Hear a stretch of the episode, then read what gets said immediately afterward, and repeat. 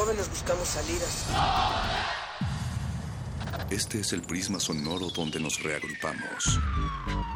No ponemos música, la disparamos. No hablamos o leemos. Vivimos el lenguaje. Todo esto es el riesgo de una zona libre. No sentimos. Explotamos. La razón y la emoción coexisten y conviven. Resisten. Este es un espacio para que formes parte de la resistencia. Resistencia modulada. No solo somos sonido.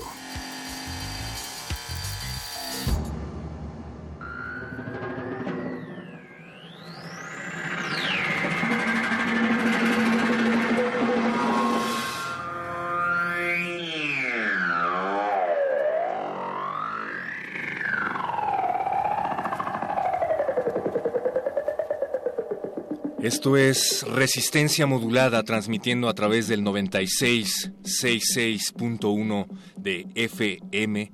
Esta semana hemos estado hablando de tu salud, de mi salud, pero nos hemos hecho una pregunta esta noche. ¿Has pensado en tu salud a largo plazo? ¿Qué es lo que piensas hacer cuando tus pellejos cuelguen, cuando los pelos de tus orejas sobresalgan, cuando se te caigan todos los dientes? Esta noche hacemos un ritual vudú en donde invocamos a los espíritus de las afores y al parecer algo está saliendo mal porque ningún espíritu de ninguna afore se está manifestando y al parecer nunca lleguen. Paco de Pablo. Perro muchacho, es una noche temible, terrible. Cuidado, no pises el pentagrama nada más, por favor. Ah, perdón, perdón, perdón, no me fijé. Es que Don Agus, Don Agustín Mulia, en la operación no me avisó que lo había puesto debajo de la mesa. Es que como trae No sotana, dijo. Don Agus no lo reconocemos. Y, y nuestro productor Betoques no trajo suficientes esqueletos de animalitos para llevar a cabo este ritual. Le, dije que comprara pollos de plástico, pero no me quiso hacer caso. Tenemos también a Yesua en la asistencia de producción junto a todos sus minions, que esta noche son morados, a Alba Martínez en la continuidad y desde luego a Oscar, el voice, en la asistencia de producción. También nos preguntamos de qué color es una mujer que también ha sido descrita caminando en las calles y que simplemente se asemeja porque a todos en la alfombra de este lugar líquido y viscoso a veces se les manifiesta, pero a veces no. Esto Eh, es resistencia ¿rojo? modulada. Puede ser rojo, Azul. puede ser rojo. ¿Cuál es el color de la literatura? Em, yo no sé, pero afortunadamente los muerde lenguas, eh, Luis y Mario Conde, nos lo podrán responder a partir de las 10 de la noche aproximadamente. Ellos estarán hablando de malos hábitos, pésimos hábitos y en consecuencia de buenos hábitos. Me parece que esta noche no será literatura y galletas, será literatura y verduritas asadas. También tenemos el espacio de Derechos Humanos y Salvaje Pop de Resistencia Modulada, en donde esta noche hablarán acerca de la seguridad pública a cargo de las instituciones civiles y de la búsqueda que hay por militarizarnos. Hoy en el Modernísimo vamos a hablar de seguridad sin guerra, unidos bajo una misma exigencia. Pero ya tenemos en la línea... En, en No, unos momentos más tendremos en la línea. Algo está pasando con el ritual. Eh, Paco, no te estás concentrando bien. Perdón, es que el- mi futuro me preocupa, perro muchacho. No sé, no sé cómo voy a, a lograr retirarme como lo hicieron mis abuelos. Bueno, de hecho, no lo han hecho. No se han retirado hasta- eh, Bueno, o sea, sí, pero, pero sigue trabajando. Porque está, está difícil el panorama. Así es. Pa- para todos, para eh, los más jóvenes y los menos jóvenes. Hicimos una encuesta con motivo del aniversario del sistema de ahorro para el retiro, que casualmente es exactamente la misma encuesta que realizaron ellos, eh, con los mismos resultados, pero crean la nuestra porque tiene resultados más verídicos. Y pues hay resultados bastante espeluznantes, mi querido Paco de Pablo. 74% de los entrevistados consideran que una pensión adecuada debe ser superior a los 7.500 pesos. Sin embargo, es muy probable que la mayor parte de los ahorradores del sistema de pensiones nunca llegue a esa cifra en su vejez. Perro muchacho, eh, estoy temblando de miedo. Yo también, tómame de la mano, por Tema favor. escabroso. Ah, te está sudando. Afortuna- afortunadamente tenemos a un experto que nos acompaña esta noche. ¿Ya se manifestó? Ya está manifestado a través de la línea telefónica. Por cierto, invitamos a todos a que abran sus orejas y se pongan en contacto con cualquier duda que pueda surgir eh, a, raíz de la siguiente conversación que vamos a tener con Enrique Díaz Infante. Él es director del programa de sector financiero y seguridad social del Centro de Estudios Espinosa Iglesias, una asociación sin fines de lucro que impulsa el bienestar socioeconómico en México. Buenas noches, mi querido Enrique. Gracias por manifestarte con nosotros. buenas noches, Héctor. Buenas noches, Paco. Buenas noches, Enrique. Gracias por estar aquí. Eh, pues como, como habrás escuchado, es un, es un tema escabroso. escabroso este, este de que estamos tratando esta noche y te agradecemos que nos ayudes a, pues a realizar este ritual en el que esperamos se manifiesten los espíritus de nuestros afores. Así es. sí, este, definitivamente el, el, tema de la pensión es eh, el ahorro para el retiro es, es, un asunto que debería preocuparnos a, todos. Y además las cifras pues no son nada de alentadoras. Y las soluciones pues también eh, si bien parecían ir en la dirección correcta eh, tampoco el resultado es necesariamente eh, lo que buscaríamos todos. Y me explico eh, el haber em, eh, empezado con el sistema de ahorro para el retiro a partir de 1995 con la crisis este que estalló en época de Cedillo y, que se implementó esto a partir de 1997 fue lo correcto. Ajá, y que se prolongó además. ¿no? Sí, ya no podíamos seguir con un sistema de beneficios definidos, es decir, con una pensión universal con cargo al contribuyente. Entonces se empezó a hacer un cambio.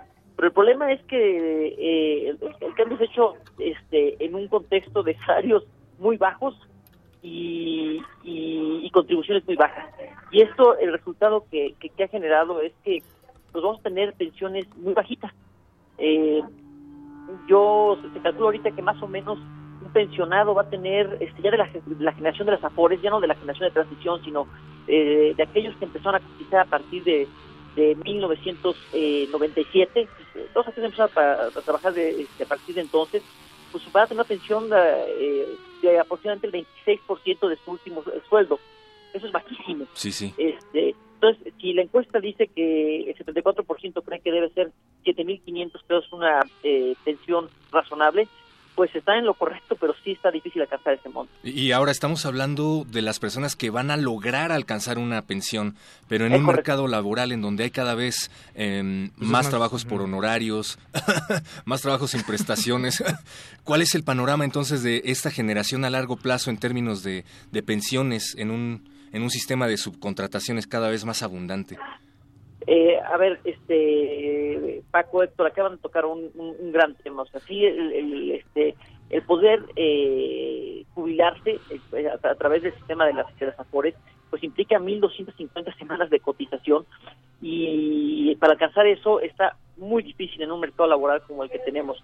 Tú lo acabas de señalar, muchos están por este por honorarios, muchos están este eh, tienen un, trabajos interrumpidos, pasan del mercado formal al informal, es decir, es un mercado laboral bastante poroso. Entonces, eh, no hay una expectativa alentadora al, al, respecto y, ahí sí vamos a tener que empezar a buscar soluciones este, ingeniosas. El Centro de Estudios Iglesias algo que propone es crear un sistema nacional de pensiones eh, y para esto pues, tenemos que hacer una reforma sendaria para que esté debidamente eh, fondeado y que tenga como objetivo que no haya nadie, absolutamente nadie que se quede sin una pensión, aunque sea mínima, garantizada. Eh, estar pensando en 1.500 pesos quizás puede ser algo, este, para todos puede ser algo un, tanto ambicioso, pero pues debe haber este, una, una, pensión que te permita vivir dignamente y quizás también bajarle al tema del gasto y entonces hacer también reformas por el lado de, de salud, del sector salud y decir, bueno, pues si los eh, adultos mayores donde más gastan es en salud, pues tengamos un sistema de salud este donde eh, público y que permitan ahorros. Entonces, un sistema este, nacional de pensiones necesitamos y una reforma para bajarle al gasto y una este, eh, reforma sendaria para también que haya este, ahorros, porque ahorita pues, se, gasta demasiado en gasto corriente y se van a ver en pensiones excesivas para los que están del modelo anterior de beneficios definidos.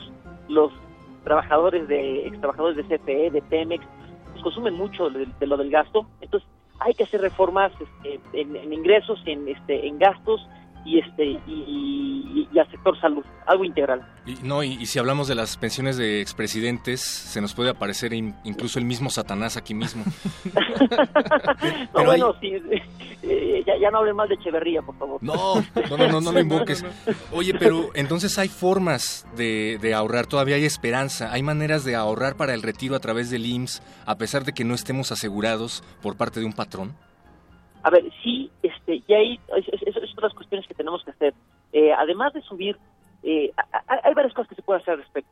Para subir el, monto de las aportaciones obligatorias, pues podríamos utilizar los recursos de, del Infonavit de Fobiste, eh, aunque sea parcialmente y en forma voluntaria. Y, este, y con eso podríamos estar alcanzando eh, aportaciones del monto del sueldo este, entre el 13 y el 18%. Eh, actualmente, como les decía, las aportaciones obligatorias son del 6.5%, entonces este, muy bajo. Por otro lado, este, como bien señalaba Héctor Paco, este, eh, aportaciones este, voluntarias, fomentar más las aportaciones voluntarias. Tercero, abrir el, régimen de inversión de las de, este, las AFORES para que las en las CIEFORES, que son los, los, fondos donde pueden invertir, o sea, se permite invertir más en, en capital de riesgo. Digo, esto tendría también este, eh, la cuestión preocupante de que se pudieran perder los recursos y entonces quizás habría que instrumentar un seguro de, depósito. Pero siendo que el objetivo debería de ser eh, subir eh, el, monto de, las, de, la, este, de, lo que se va, de la tasa de reemplazo, como se le llama lo que se va a recibir de pensión, pues habría que subir el rendimiento y las aportaciones. Ahora, este, todo esto, pues lamentablemente es para aquellos que están en el mercado formal y para aquellos que tienen una, una, una FORE.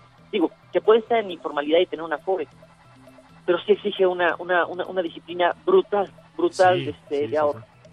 Y digo, queda, queda claro en ese sentido que para las futuras, bueno, no, ni siquiera futuras, las... Para nuestra generación. Para, la generación de ahorita, todas, es eh, inminente ahorrar, ahorra o nunca, ¿no? Eh, pero ¿qué, otra, hay alguna otra forma de anticipar un futuro desastroso, eh, además de, ahorrar? Este, pues mira, este, sin duda yo creo que mentalizarse a que eh, ya se acabaron aquellos tiempos donde se iba uno a jubilar a los 65 años. O sea, la, edad de jubilación para los que tienen un trabajo formal pues, se tiene que postergar y todos los que este y toda esta generación conocemos ya la idea de que nos vamos a morir en nuestro escritorio trabajando. Este, no. y encima no nos podemos enfermar verdad este, no, porque ni ahí llegan muchos. Así es así es. Lamentablemente este ya se acabó la época del lunch gratis y este y pues habrá que seguir, aunque sea en el autoempleo, o sea que más vale buscarse trabajos que le gusten a uno y que tenga vocación, porque ahí se va a morir uno trabajando. Ok, y, em, esta pregunta no la puedo hacer, es, es demasiado tétrica, pero em, para hacer ese ahorro disciplinado que nos estabas comentando, ¿es necesario haber estado inscrito al Seguro Social en algún momento o se puede hacer de manera independiente? No, se puede hacer de manera independiente. Se puede abrir una, una, una, una, una cuenta este eh, si uno es trabajador independiente este, o autoempleado puede este, abrir su su afore este acercarse a una a, una afore y, abrir su cuenta no necesita estar ahí en, el link Aproximadamente decías que se necesitan 1.200 semanas cotizadas, ¿no? Más o menos. 1.250 semanas. 1.250 semanas. Es decir, si empiezo a ahorrar a partir de los eh, veintitantos años, ¿estoy a tiempo todavía de salvar mi futuro? ¿Cuántos, ¿Cuántos son 1200 semanas? En años. En años, sí. Eh, pues cada año tiene 52, este, 52 semanas. Yo, yo, yo creo que estamos hablando de, de, de 35 años, de, de, 30 años de cotización al menos. es, es, es, es, una brutalidad. Eh, hacia, adelante se va a tener que, este, que, reformar el, sistema para que, como les decía, haya una pensión mínima garantizada, este, universal para todos aquellos que no logren llegar. Pues, a ver, como un principio de solidaridad básica de cualquier política social, no podemos dejar a nadie sin una, sin una pensión. Este, pero para hacer eso tenemos que hacer una reforma sendaria para tener los recursos suficientes para pagar estas, estas, estas pensiones. Entonces, eh, sí tenemos que hacer ahorita como una, una tarea urgente eh, un, inventario de todos los sistemas de pensiones, porque está muy fragmentado. Existen este, las 32 entidades a nivel subnacional, en todas las universidades, sistemas de pensiones, quién sabe cómo están fondeados. Entonces, empezar a ver qué tenemos ahí, empezar a, este, a, fondear y empezar a reducir el, este, eh, el, gasto frívolo y, este, y subir este, las contribuciones vía impuestos todo para poder llegar a un objetivo, una pensión mínima garantizada. Para todos aquellos que no logren las, logren las semanas de cotización, al menos tengan una pensión, porque no, no se vale dejar a, este, a mexicanos este, sin pensión. Eso. Marcaremos esas palabras. No se vale dejar a mexicanos sin pensión. Así es. Sí, no, y eso estamos pensando en un fondo de ahorro para el retiro, pero olvidémonos entonces de fondos de ahorro para vivienda, por ejemplo, ¿no? Eh, de fondos de, de seguridad social, por ejemplo. Eh, a, ver, es que eh, aquí el, eh, el, tema, y nunca es bueno hablar de, este, de casos personales, pero pero lo traigo a, colación aquí. Bien, bien. este, yo ejercí en, su momento mi crédito Infonavit, este, y, la verdad es que después me di cuenta que yo te, podía tener acceso a la banca comercial. Y, y ese, ese dinero, si me hubieran dicho, con esa información, lo hubiera utilizado mejor para fortalecer mi, mi pensión. Entonces, hay quien sí tenga la necesidad de vivienda, es la necesidad básica de vivienda, y bueno, pues ese sí querrá este, utilizar su, fondo Infonavit porque la banca comercial no le da crédito. Pero hay quien no y preferiría mejor que eso se utilice para, para fortalecer su pensión. Ya una de las, de, las recomendaciones que la este la OCDE y el Fondo Monetario Internacional y la, OCDE, la Organización este, para la Cooperación y el Desarrollo Económico han hecho a México es que pues debería de considerarse utilizar este, los recursos de Infonavit y se viste para, para fortalecer este, la pensión. Entonces, pensar en los fondos de, vivienda sí son buenos, pero este, dejarle la opción a la gente de que decía si lo quiere utilizar o no este, para la vivienda o mejor para su pensión. Exacto. Eh, acabas de decir algo muy importante, Enrique, eh, el tema de la información. Hay muchísima desinformación al respecto. Eh, cuando pensamos en este tipo de trámites, se nos viene encima la, la primera idea que me aparece en la, en la frente es burocracia, ¿no? Los trámites que voy a tener que hacer engorrosos, estar de una oficina a otra. papeleo, filas, papeles. El orden pero probablemente con disciplina y con, con, información, con acceso a la información, se puedan hacer todas estas cosas, ¿no? ¿Cómo informarnos entonces? Híjole, este, bueno, la, la, la, la CONSAR ha hecho una, una, una labor importante de, este, de difusión, entonces yo sí estaría revisando constantemente eh, el portal de, de, la CONSAR para tener esa información. Por otro lado, quien ya está dado de alta en una, en una FORE, pues se llega a estado de, este, de cuenta y este, ya viene este, mucha información sobre el, el, desempeño de la, de, este, de la FORE. Y, y, este tipo de programas como, como el que ustedes ahorita están teniendo, este, eh, que estamos platicando las Afores, van a ir generando conciencia. O sea, mucho del problema es, es, de, falta de conciencia. Entonces la gente este, se le hace un trámite burocrático impresionante y se le hace pesadísimo porque no tiene la mínima información. Entonces, pues hay que empezar pues, este, por tomar conciencia de que este es un problema, es un problema real, que todo el mundo vamos a llegar a viejos y que más vale que eh, el Enrique Díaz Infante de los de los eh, 46 años que tengo actualmente, pues estoy pensando en el Enrique de los 75. Así es. Eso, sí, no, sí. Eso que se gastan en sus cuentas premium de Netflix, ahórrenlo para cuando estén viejitos, por favor.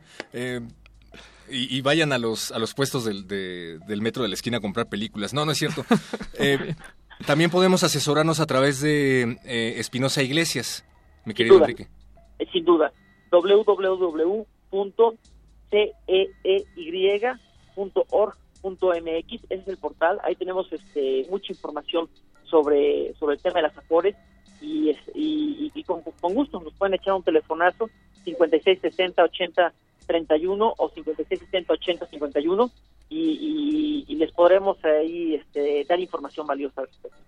Ahí está, Enrique Díaz Infante, director del programa de Sector Financiero y Seguridad Social del Centro de Estudios Espinosa Iglesias. Muchísimas gracias por habernos aclarado un poco el panorama. Ah, el agradecido soy yo por el espacio.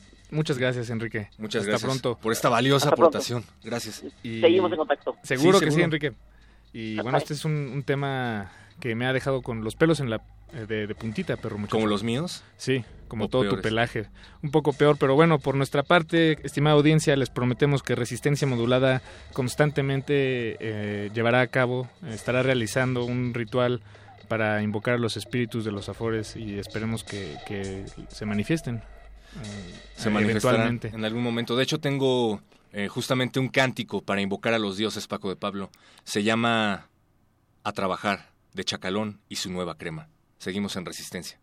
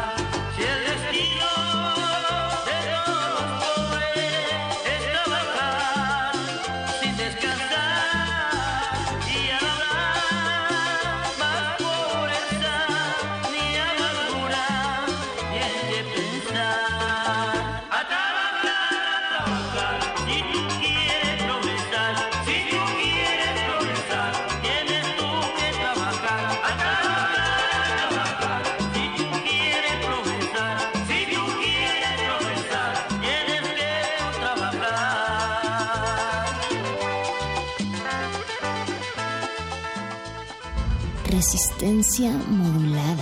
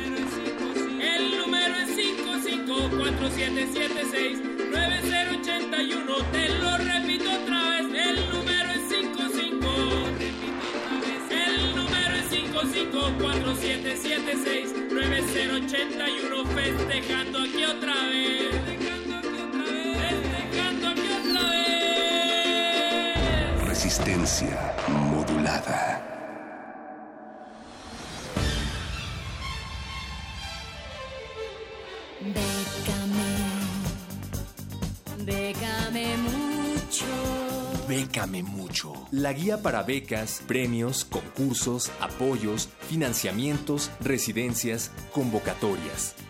Déjate becar, estás en manos de expertos.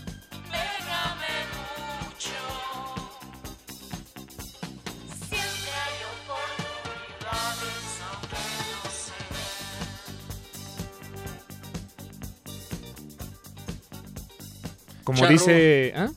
Perdón. No, no, no. Vas, vas. No, no, no, si quieres hablar. Nada más iba a chulear la, tu, tu hermosa voz. Ah, por esta- eso me ibas a trolear. Sí. Bécame mucho. Ya vamos a cambiar esa rúbrica y te vamos a hacer justicia, Charro. lo prometo. Chidey, Chidey, pues ya pronto, ya pronto habrá nueva rúbrica. Buenas noches, toda la resistencia que nos escucha como cada miércoles. Buenas noches a todos aquí en la cabina, muchachones. Charro, qué milagro. Oye, em, ¿tú qué vas a hacer cuando seas viejito? Pues viejito. ¿Tienes pensado en un fondo de ahorro para el retiro? Ah, esas cosas que uno no se toma mucho tiempo, pero no, no, todavía no he escogido el que más me convenga, pero pronto, pronto tendré que ver algo de eso. Pues Bien. más vale ahorra que nunca, estimado Charro. Más así vale. es, así es, porque Oh, qué buen lema. está poniéndose dura la cocha. Así es. Pero tú tienes eh, tres, tres luces de esperanza para esa cosa que está Para, cada vez para más aquellos oscura. viejitos que todavía no son tan viejitos, pueden empezar a hacer su talacha para de ahí después pensar en su fondo de retiro. Tenemos tres opciones patrocinadas por nuestra bella UNESCO. UNESCO, UNESCO. Saludos a la UNESCO, patrocinadora oficial de Resistencia Modulada. Hola, UNESCO. Bueno, la primera opción que les traigo el día de hoy es el Prize on Education for Sustainable Development. Tienen que saber hablar inglés para tener acceso a esta beca, por cierto. Eh, eh, bueno, las bases están en inglés, pero bueno, les explicamos rápidamente de qué se trata. Pero bueno, la UNESCO está buscando nominaciones para esta tercera edición del premio que realiza en colaboración con el gobierno de Japón y cuyo objetivo es honrar y mostrar los proyectos y programas destacados de educación para el desarrollo sostenible o EDS como le dicen ellos. De hecho, así se llama la convocatoria en español y bueno, abarca todo el mundo. Los proyectos deben de tener al menos ya cuatro años en funcionamiento y mostrar evidencia de un alto impacto, ser fácilmente replicables y escalables. No se pueden autonominar, tiene que ser nominado por alguna institución y el premio son tres premios que darán eh, de 50 mil dólares americanos a la cotización del día de hoy. Estamos hablando que es de 950 mil pesos cada uno. ¿Qué, qué tipo de proyectos más o menos, Charro, sabemos? Eh, son proyectos que están enfocados en educación para el desarrollo de proyectos sostenibles, entonces ahí abarca varias cosas que tienen que ver con sustentabilidad, pero más que nada eh, que estén educando a comunidades, educando a personas, ahora sí que cualquier tipo de proyecto que se a- a- adecue a esta modalidad, esos son los proyectos que participan. Y como suelen ser grandes o que involucran a muchas personas en el staff, por eso es que muy probablemente ya tengan relación directa con alguna institución que sería quienes lo, lo- lo van a nominar a- Oh, a- ok. a- a- al titular o al proyecto en sí como lo estén No. manejando. Y decías que tiene que te- eh, ser un proyecto que ya está andando. y Así es, que mínimo, cuatro años. mínimo tenga cuatro Eso. años y que obviamente los requisitos que entre otros piden sea que pues sea replicable para que obviamente lo, lo van a, a papasear como dicen, darle su premio, pero es que nada van a copiar su, su, su formato para ver en qué otras partes del mundo pueda Oh, aplicar. Bien, bien, bien. Entonces, eh, proyectos de educación para proyectos de sustentabilidad. Ahí está. Así es, ahí está. Y la siguiente opción que traemos es el Humanity Photo Awards o el premio de, la fo- de fotografía de la humanidad. También deben saber hablar inglés para esta categoría, Charro. Es que todas las bases vienen en inglés o en francés, estamos hablando como la, la sencilla y de ahí les explicamos, pero obviamente aquellos interesados van a tener que, que- que hablar inglés o, O traducir la compa. página. o Traducir la página con sí, esto de sí, la sí. super tecnología que nos manejamos ahora de la internet. Gracias, Google. Pero bueno, este, este premio pues es un concurso de fotografía que tiene categorías como retrato y vestuario, arquitectura, vida personalizada, producción y comercio, festividades y lo que es ritos tradicionales. Y lo que está buscando es este, aquellas fotografías que a través de esas categorías exploren y rescaten lo que es el folclore de las naciones, eh, registrar también los cambios, y, los cambios y la evolución de las culturas populares de manera continua y profunda y pues también la intención es eh, registrar, difundir y compartir las múltiples culturas del mundo con el objetivo de mejorar la comprensión mutua y la comunicación entre las naciones para promover de esta manera la paz y el desarrollo mundial. Increíble. Esto le interesa a la Facultad de Ciencias Políticas y Sociales porque los de comunicación siempre, siempre salen eh, de fotógrafos. Bueno, para aquellos que estén interesados en este en esta convocatoria, hay varios premios en especie que podrán checar a detalle en, la, en, en las bases completas, pero lo que se refiere estrictamente al Chelín, están ofertando dos mil dólares que son aproximadamente 38 mil pesos. a la cotización del día de hoy. Otro dato importante es que lo, lo que es el, el premio no maneja lo que es este viaje para ir a recibir el premio, porque recordemos que la UNESCO, en los headquarters, la, la base está en Francia. Ah, bueno, te endeudas y luego les pagas, ¿no? Con lo que te van a dar allá. No, no, pero ya una vez que hayan ganado, hay zonas del mundo que pueden pedir, pero ya los ganadores que estén en, ciertas partes del mundo que estipula la convocatoria pueden pedir el patrocinio de, de- del viaje internacional ida y vuelta. Entre ellos está Latinoamérica, así que si alguno de nuestros resistentes se mete a la convocatoria y gana, ya una vez que oficialmente ganó, puede aplicar con la UNESCO directamente para que se gestione lo que es el viaje ida y vuelta desde México, en este caso, hacia Francia. Genial. Y por ahí tienes una convocatoria para investigadores, Perdón, Charro. ¿y esto cuándo caduca? Esta, esta convocatoria. ¿Ya te estás apuntando poco? Me- eh, me- digo, aquí lo tengo en la página, eh, me parece que es el 15 de abril. Así es, Cierra el es- 15 el de foto es el 15 de abril y la primera que mencionamos es el 2 de mayo a la medianoche cierra, contando el horario de París. Ok. Para que lo tengan presente, que Cerquitita, es un poquito. un poco más cerca del meridiano de Greenwich que nosotros. Así es, y bueno, la tercera convocatoria que bien mencionas, perro muchacho, es para programas de investigación en Polonia y con el fin de promover la amistad entre las naciones y el pueblo de Polonia, han puesto a disposición eh, 40 becas, cada una con una duración de seis meses para eh, pues ir a, a Polonia y realizar lo que es una investigación en el campo de la ciencia, tecnología y la ingeniería. Esta convocatoria cierra el próximo 14 de abril y lo que incluye es pues tutorías, eh, alojamiento, 400 dólares mensuales eh, para gastos, otra dotación de 400 dólares para cubrir ciertas actividades como conferencias o actividades culturales que van en el programa que tendrán que cumplir por allá y un certificado y lo que es el vuelo internacional ida y vuelta del país de origen de donde irán hacia Polonia y el seguro médico. Para aquellos que no tienen su calculadora mágica tan a la mano, los 400 dólares a la, la cotización del día de hoy, estamos hablando que son aproximadamente 7.600 pesos. Si Dios no lo quiera, vuelve a subir el dólar. Será más. Será más. Pero bueno, para todos aquellos que no tenían lápiz y papel a la mano, esta y otras convocatorias ya están disponibles en Facebook y Twitter de Iguanabit con el hashtag Bécame Mucho o en las redes oficiales de Resistencia Modulada, muchachos. Recuerden Facebook Resistencia Modulada, Twitter arroba R Modulada y cualquier duda, sugerencia o aclaración también nos pueden encontrar en nuestro número de WhatsApp que es el 55 47 76 90 81. Bien, bien dicho, perro. Lo Ya- digo otra vez, Sí, dilo otra porque vez. me interrumpiste. Te, te interrumpí pensando que lo estabas diciendo mal y lo estabas diciendo excelente. 55 47 76 90 81. Ahí Paquito, estamos a la orden y Exacto. también recibimos sus mensajes a través de Twitter como nos escribió arroba, arroba guion.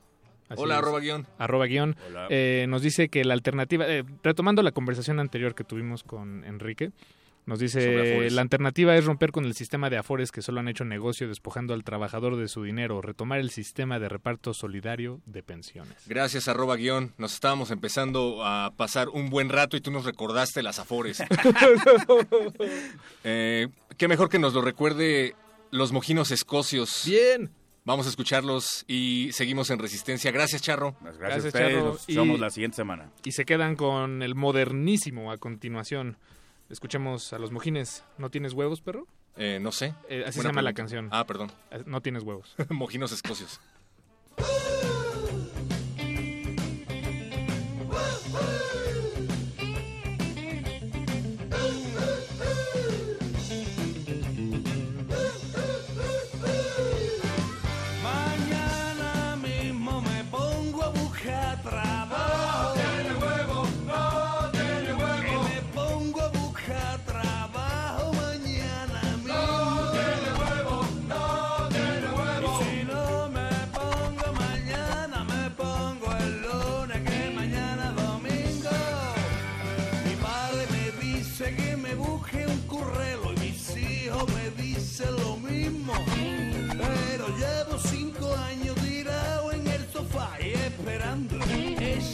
Ese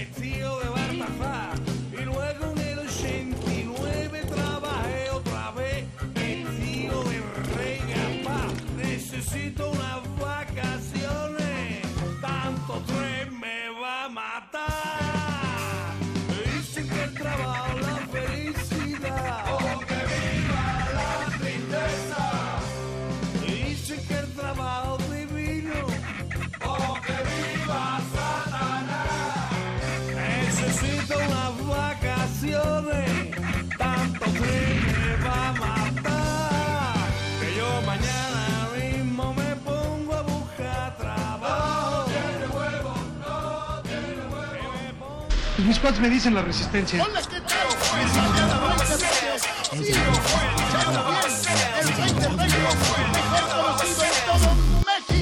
A ver qué día me callo está ahí por el taller para hacer definitivo los apodos. Yo nunca.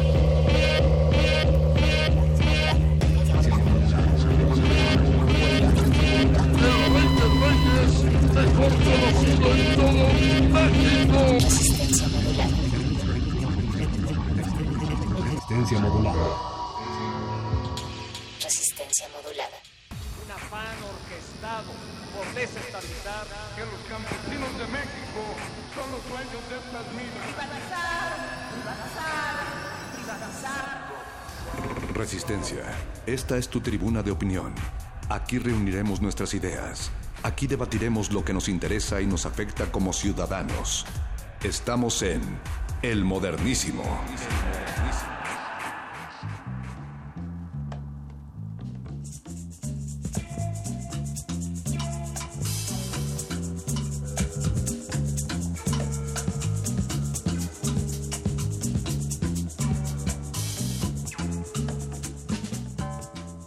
La noche anuncia la resistencia y los miércoles al modernísimo que arranca aquí para hablar de temas de agenda pública y derechos humanos acompañados de salvaje pop. Les damos la bienvenida a todas las orejas que se encuentran del otro lado de su aparato receptor a este espacio que pretendemos sea un megáfono para todas y todos aquellos que trabajan por los derechos y las libertades en este país llamado México.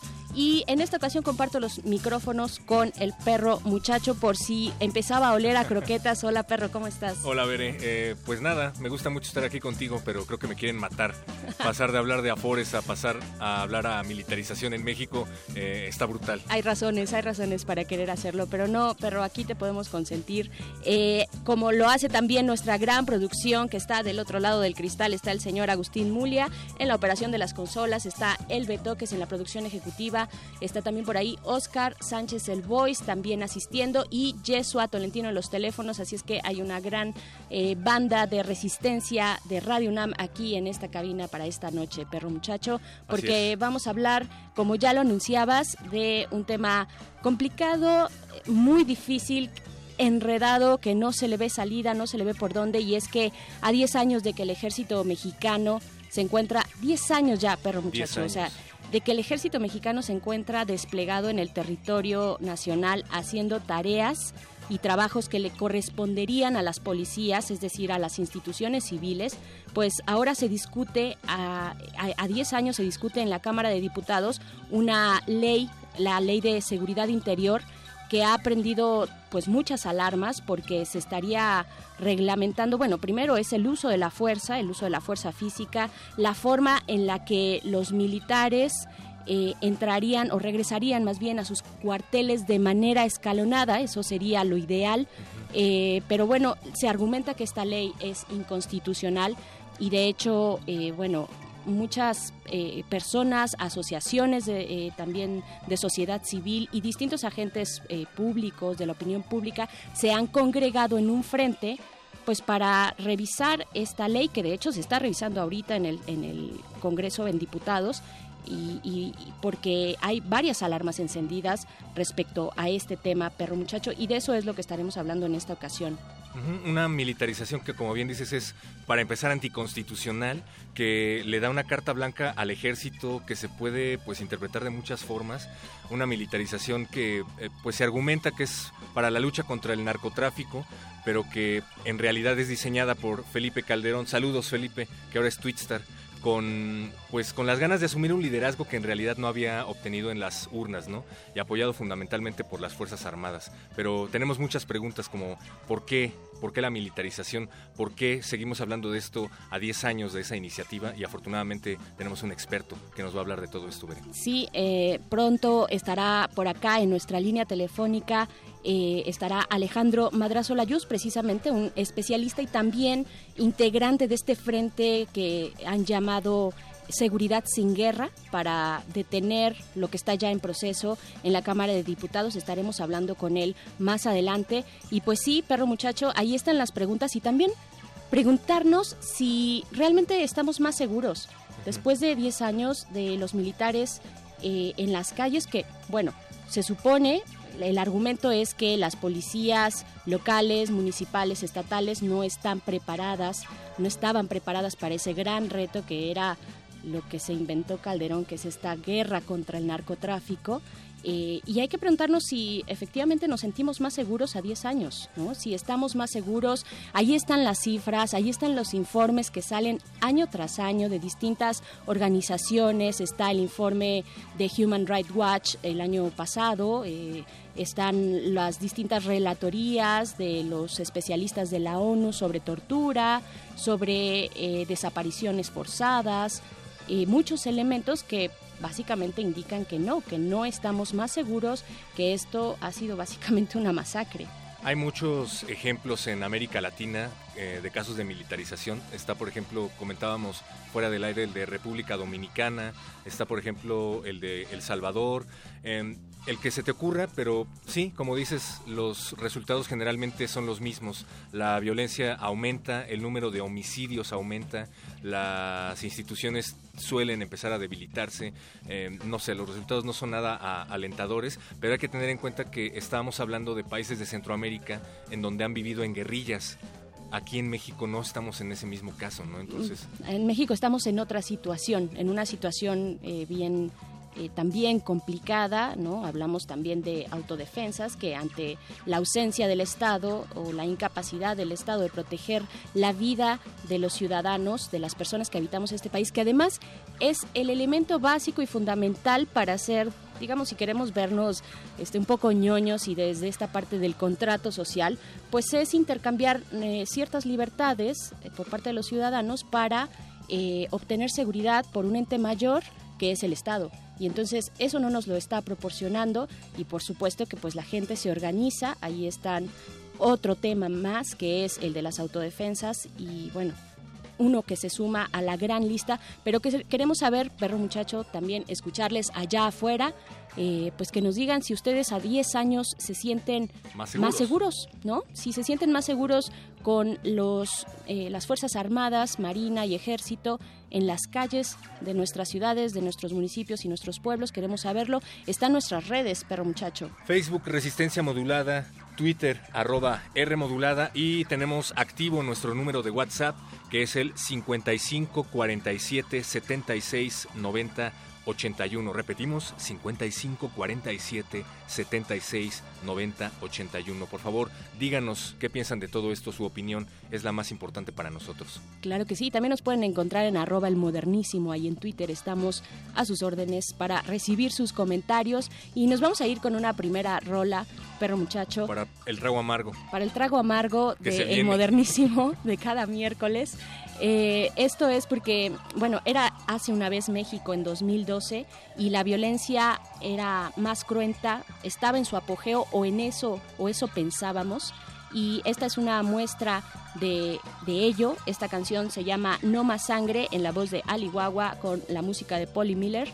Así es que vamos con esto porque esta exigencia sigue, no más sangre, sigue, continúa la violencia en nuestro país y es momento pues de ya detenerla de una vez por todas. Regresamos al modernísimo después de esto.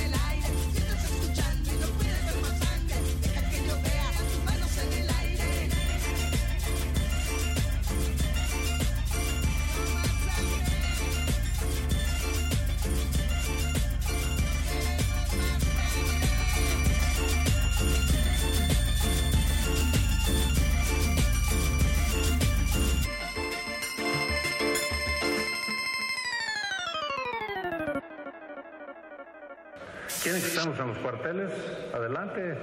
Yo sería el primero en levantarnos una, las dos manos para que nos vayamos a hacer nuestras tareas constitucionales. No pedimos estar ahí. No, no, no nos sentimos a gusto.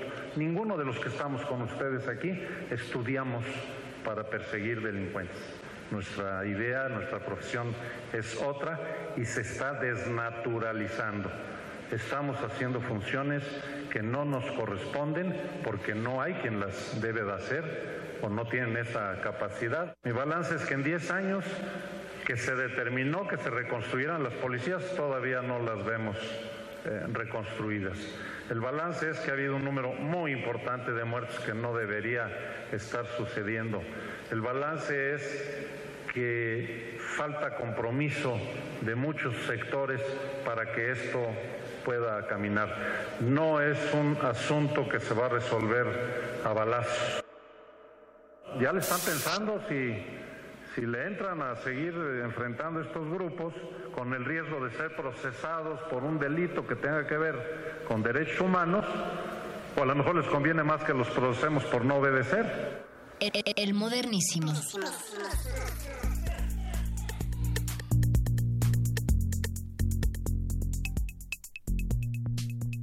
Escuchábamos la voz del general Cienfuegos, el secretario de la Defensa Nacional, en estas declaraciones, perro muchacho, que él hacía en diciembre del año pasado, declaraciones que nos hicieron a muchos levantar las cejas eh, y frotarnos los brazos, porque eh, pues son es, es- es un llamado directo de a, a muchos agentes del Estado que no están haciendo su tarea. Y bueno, a partir de esto también se genera la polémica de la Ley de Seguridad Interior, ¿no? Que ya de por sí eh, algunos llaman a que es inconstitucional, pero que este pues está ahí ahora discutiéndose. Y bueno, tenemos, se supone, ya nuestras leyes, ten- está la Constitución en la cual se dice los militares no tendrían por qué estar en las calles, sin embargo, bueno, lo están.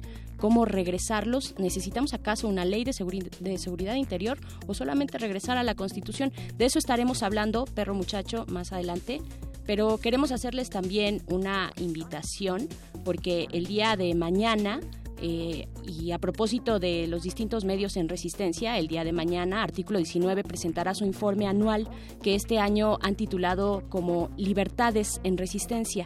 Acompañarán este informe con una exposición artística llamada Crónicas para una revuelta. La entrada es libre a las 10 de la mañana en el MIDE, el Museo Interactivo de Economía en Tacuba 17 Centro Histórico. Pueden ver más detalles y el conjunto de la campaña que acompaña a este informe en sus redes, en las redes de artículo 19, arroba article 19 mex. Ahí está para que se puedan asomar. Libertades en resistencia. ¿En dónde dices que podemos encontrar información, Bre? Arroba article 19 mex. Ahí está su cuenta de Twitter y también ahí pueden vincular- vincularse a su página oficial. Recuerden que también estamos esperando que ustedes comenten el modernísimo de esta noche, eh, que nos digan cómo se sienten con el ejército en las calles, los hace sentir más seguros o les da miedo, como a Paquito de Pablo, quien me lo acaba de confesar fuera del aire.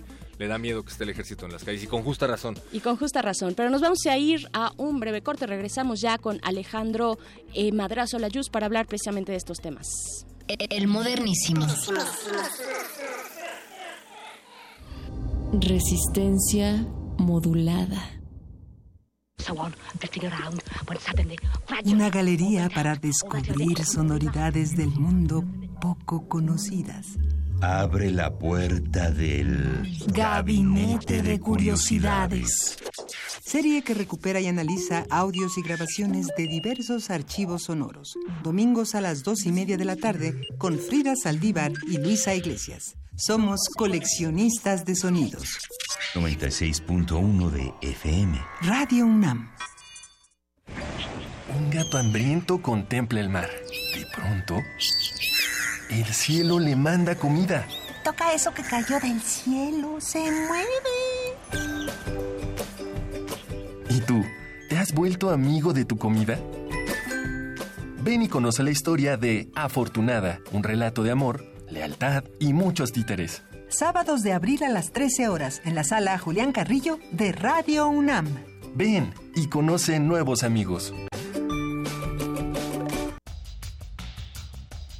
Llega a México la exposición Tres siglos de grabado de la Galería Nacional de Arte de Washington, en la que se exhiben 144 obras de artistas como Jackson Pollock, Andy Warhol, Roy Lichtenstein, José Clemente Orozco y Diego Rivera, entre otros. La muestra puede visitarse en el antiguo Colegio de San Ildefonso, en la calle de Justo Sierra número 16, Centro Histórico de la Ciudad de México.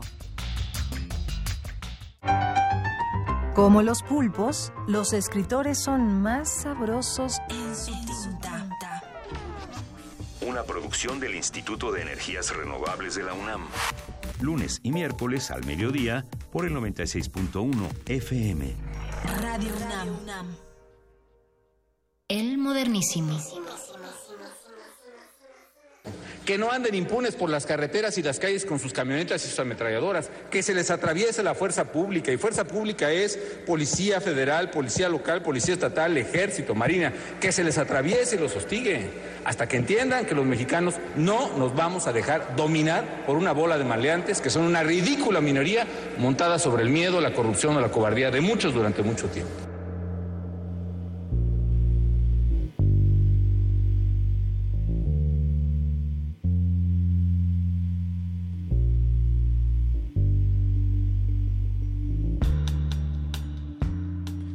Quién acabamos de escuchar, Bere. Me parece, me parece familiar esa voz. ¿Te parece familiar? Lo es, perro muchacho. Su- está- Suena igual cada seis años, de sí, sí, cambia un poco eh, lo garrasposo de la, de la voz en este caso. Lo aguardientoso. Lo aguardientoso de la voz, pero eh, estábamos escuchando a Felipe Calderón, expresidente de México. En, era 2010 y hacía estas declaraciones cuando estaba arrancando o estaba, digamos, en su momento más álgido, iniciaba esta guerra contra el narcotráfico y de eso vamos a hablar esta noche. Por ahí decía en una entrevista Lorenzo Meyer que la última vez que el ejército se hizo cargo de la seguridad pública fue durante el gobierno de Victoriano Huerta.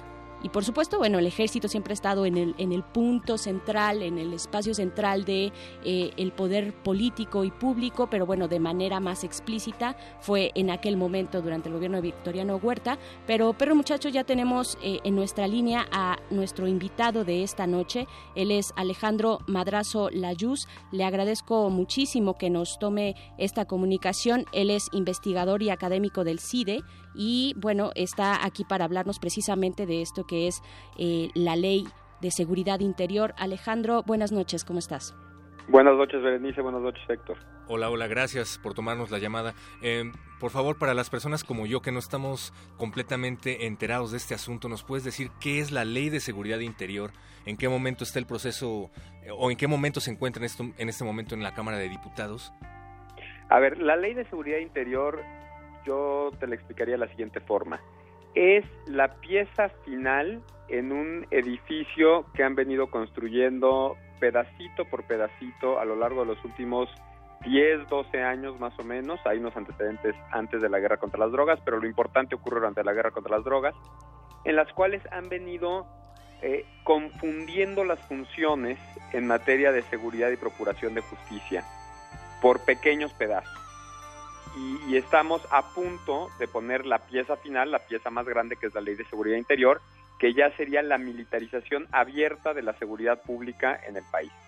¿A qué me refiero? Si tú tomas las reformas en materia de seguridad y justicia de los últimos 10 años y las pones sobre la mesa, vas viendo que poco a poco se va construyendo primero un régimen de excepción en el cual las- los ciudadanos tenemos derechos disminuidos en un proceso penal, pero también se va construyendo un aparato cada vez más, por así decirlo, más generoso para las autoridades en cuanto a la discrecionalidad que pueden utilizar de sus, en, su- en el ejercicio de sus distintas funciones.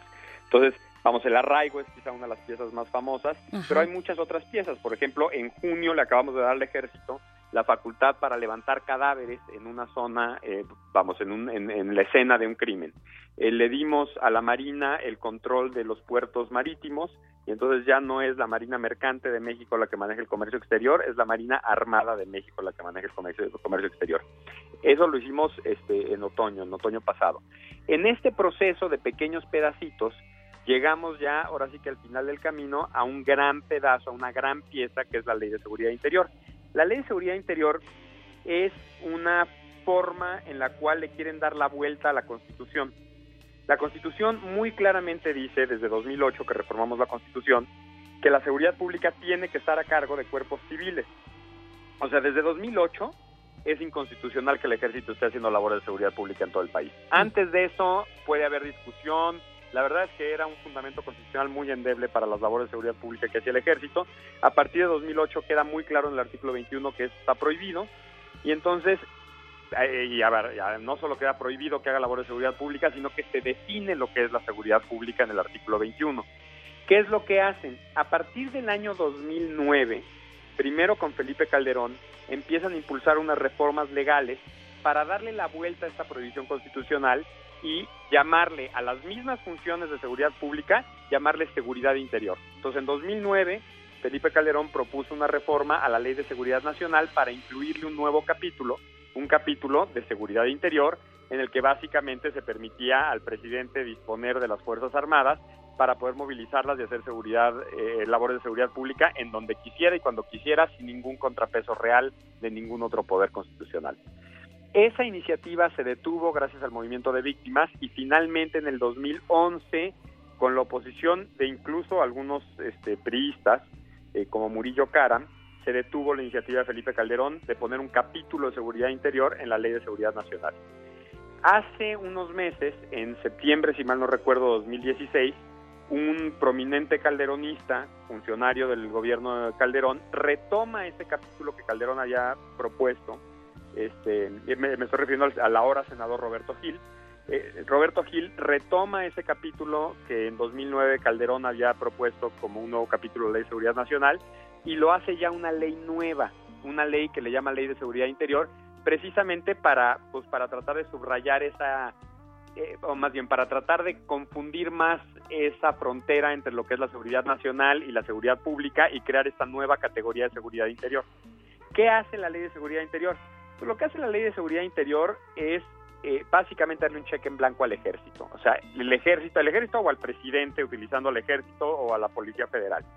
Se le da, por ejemplo, las facultades de utilizar cualquier método de recolección de información. A, a ver, una cosa que hay que, que decir y señalar. Ajá. Presenta su iniciativa Roberto Gil y al poco tiempo César Camacho, que fue uno de los arquitectos de la reforma de 2008 por la cual se redujeron derechos en, en el, debe- en el proceso penal, presenta una casi idéntica. O sea, son dos iniciativas que son casi calcadas de, de César Camacho del PRI y de Roberto Gil del PAN, que le dan una enorme discrecionalidad al presidente para poder, des- para poder básicamente declarar un estado de excepción sin tener que pasar por los controles legislativos del estado de excepción. O sea, se, se le da autorización al presidente de utilizar la fuerza letal, incluso ante la, y esto es cita textual, ante la resistencia no agresiva, o sea, ante la protesta pacífica. Se les autoriza para utilizar cualquier método de recolección de información. Este, los supuestos en los cuales puede hacer esto el presidente son pues amplísimos. Para darte un ejemplo, eh, eh, todos los supuestos de la iniciativa de Roberto Gil dice que los actos tendientes a justificarán la activación de la ley de seguridad interior. Actos No, tendientes bueno. a, por ejemplo, Ajá. obstaculizar la ejecución de un programa con financiamiento federal.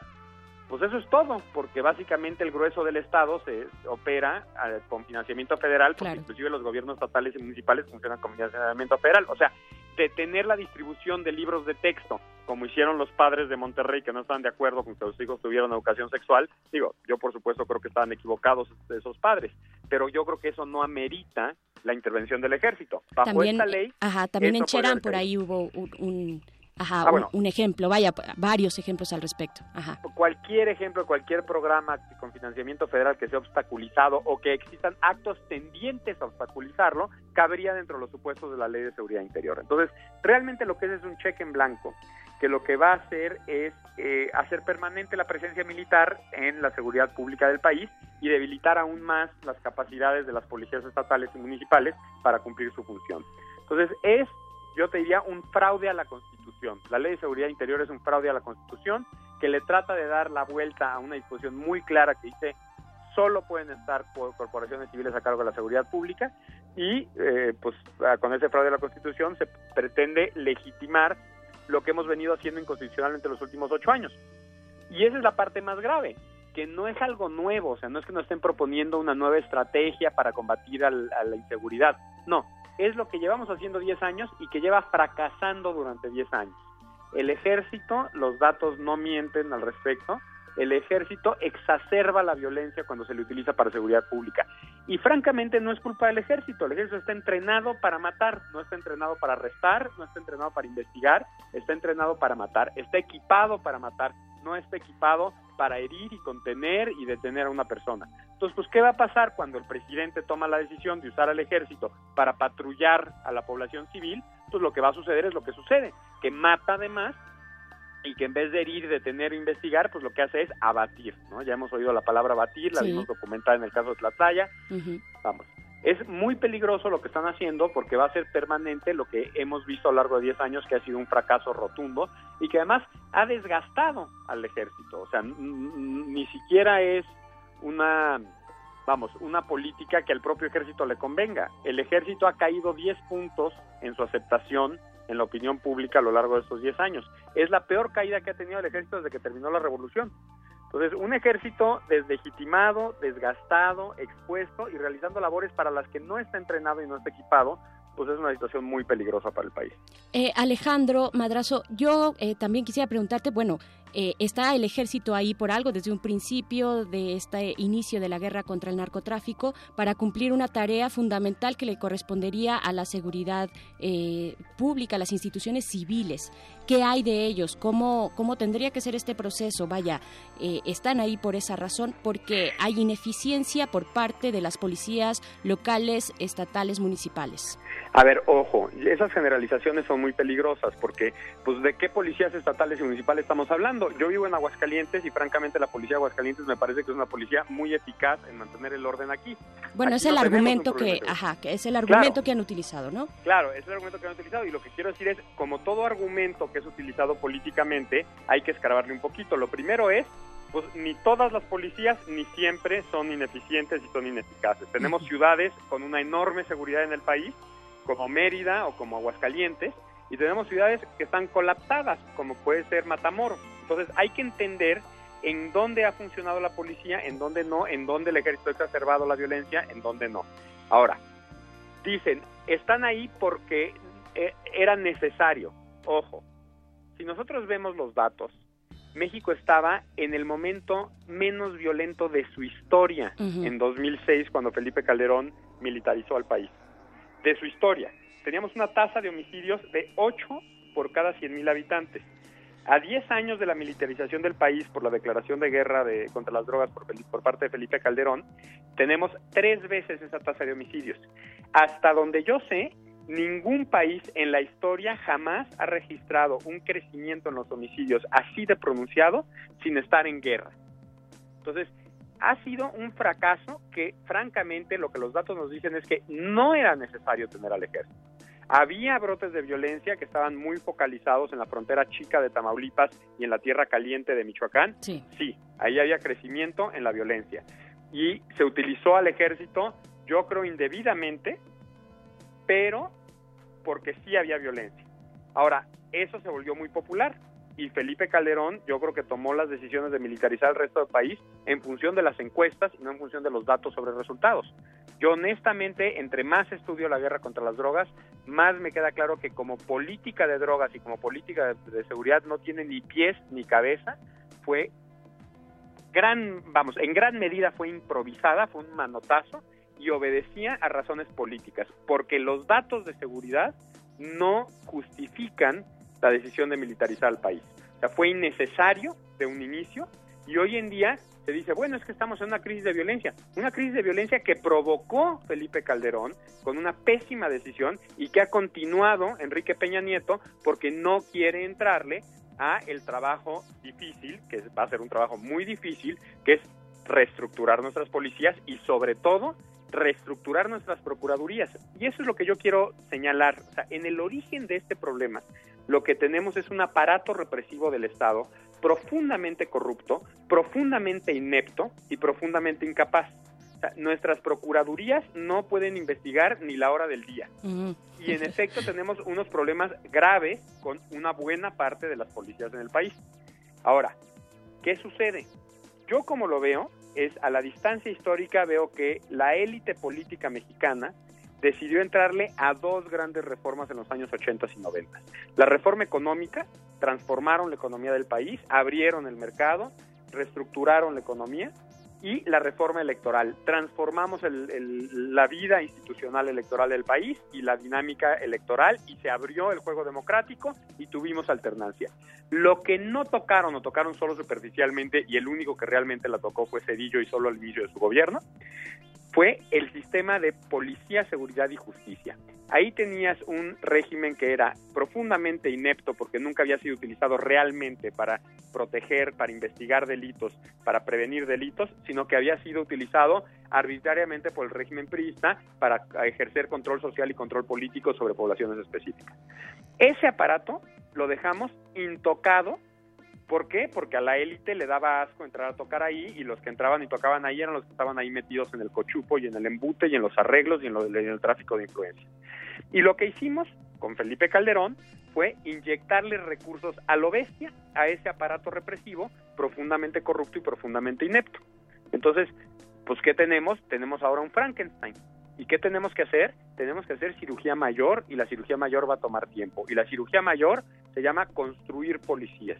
Y para construir policías necesitamos una discusión seria y un diagnóstico serio en el que por supuesto tiene que participar el ejército y tenemos que calendarizar con fechas específicas cuándo va a salir el ejército de dónde. Te doy un ejemplo. Aquí en Aguascalientes hay un retén militar a la entrada cada vez que yo entro de, León a Aguascalientes. A mí me violan mis derechos constitucionales, me detienen, este, me pueden inspeccionar, este, vamos, la presunción de inocencia, el libre tránsito y el derecho a la privacidad, me lo suspenden temporalmente en lo que paso por el retén. Ese retén, el día de mañana se lo podría entregar a la policía estatal o a la policía municipal y no habría ningún problema en este estado. El ejército podría soltar ese retén mañana. En cambio, en Matamoros probablemente se tarden uno, dos, tres, cinco, diez años en construir una policía suficientemente profesionalizada, con prestaciones laborales, con estabilidad en el empleo, como para poder cumplir las funciones de seguridad pública ahí. Está bien que en Aguascalientes se entreguen en 15 días y que en Matamoros se tarden 10 años. Sentémonos y veamos con el, el calendario con fechas, llegamos a un diagnóstico realista de cuánto tiempo vamos a tardar en construir policías ahí donde las tenemos que construir y cuánto tiempo tarda el ejército en desmovilizarse ahí donde ya tenemos policías, policías que funcionan bien, como es el caso aquí en Aguascalientes. Claro. Eh, Alejandro, para ir cerrando ya también esta conversación, que yo te agradezco mucho, ¿cuál sería entonces, ahorita nos, nos planteas ya esta primera parte de un retiro escalonado de la militarización en el país, eh, hacia dónde? Mi pregunta sería más bien, ¿de estos 10 años encontramos un avance o partimos de cero en la profesionalización de las policías? Yo creo que eso es lo más trágico, que se han hecho guajes con la profesionalización de las policías. O sea, le han, han tirado mucho dinero al tema de seguridad pública, pero tiene que ver con exámenes de control de confianza. O sea, van y le hacen el polígrafo a policías. Le hacen el polígrafo, pero no les pagan sueldos dignos, no los entrenan, no los capacitan, no fundamos escuelas de capacitación policíaca, academias de policía serias. O sea, se ha malgastado el dinero y lo primero que habría que ver es quién ha hecho negocio de malgastar ese dinero.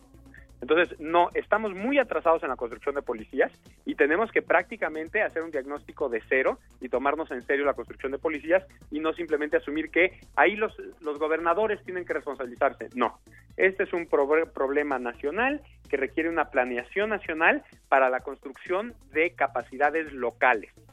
Pero todos tenemos que estar participando en un proceso que va a ser complejo y va a ser tardado, pero créanme, va a ser menos complejo y menos tardado que continuar con la política destructiva y desgarradora de militarización eh, que hemos llevado los últimos 10 años. Pues ahí está Alejandro Madrazo Layuz, muchísimas gracias eh, por este diagnóstico tan amplio, tan interesante y también eh, invitar a nuestra audiencia que se sume a hashtag Seguridad sin Guerra. Pueden meterse también en la página que les vamos a compartir en este momento en nuestras redes porque hay una iniciativa de juntar firmas para precisamente presionar a la Cámara de, de Diputados que se detenga un momento a pensar en lo que están a punto de aprobar. Yo te agradezco mucho, Alejandro Madrazo, por estos comentarios. Yo a ustedes y gracias por llamar a, a que la gente firme. Sí es importante, el sistema que de la página que tú dices manda inmediatamente 500 correos a todos los legisladores para que sientan que la ciudadanía está atenta y que sepan que, que, vamos, que, que, no va a pasar así de desapercibido. Ellos están preocupados mucho por los temas electorales, porque ya se vienen elecciones. Exacto. Demostrémosles que los ciudadanos estamos atentos a lo que están haciendo ahorita. La página es www.seguridadsinguerra.org y como bien dice señora Berenjena, lo pueden encontrar a través de ese hashtag Seguridad Sin Guerra. Muchísimas gracias, Alejandro. A ustedes, buenas noches. Hasta luego, un abrazo. Pues nos vamos a ir con algo de música, perro muchacho. Por nos favor. vamos con esto de Pato Machete, con Eugenia León. Otra de las frases de aquellos momentos muy popular, desafortunadamente. Esto es plata o plomo y regresamos acá al modernísimo. Hace siete años, mi hijo fue ejecutado y desaparecido por militares mientras estaba secuestrado. Una ley que permita a los militares estar en las calles es continuar con la impunidad en el asesinato de mi hijo.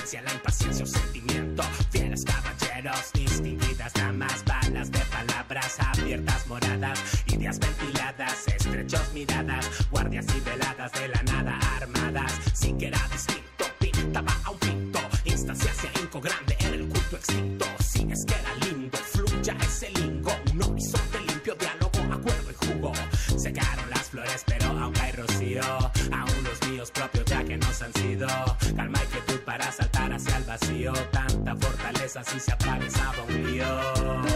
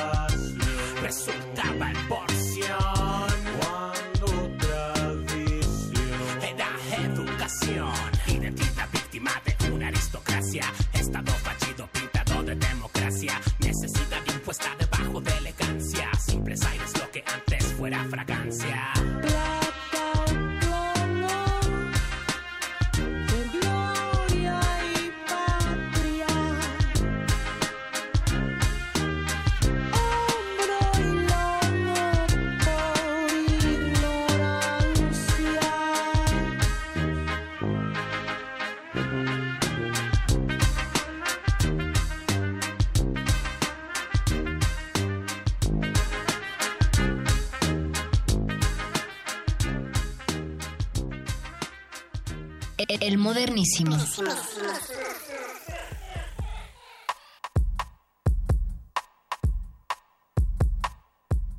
Plata o plomo aquí en el modernísimo, la sección de derechos humanos y salvaje pop de resistencia modulada. Ya tenemos en la línea a Guadalupe Martínez, una de las fundadoras y coordinadora de la Alianza de Mujeres Indígenas de Centroamérica y de México, que nos va a hablar del lanzamiento de Notimia. Se trata de una agencia de noticias de mujeres indígenas y afrodescendientes. Buenas noches, Guadalupe. Hola, buenas noches.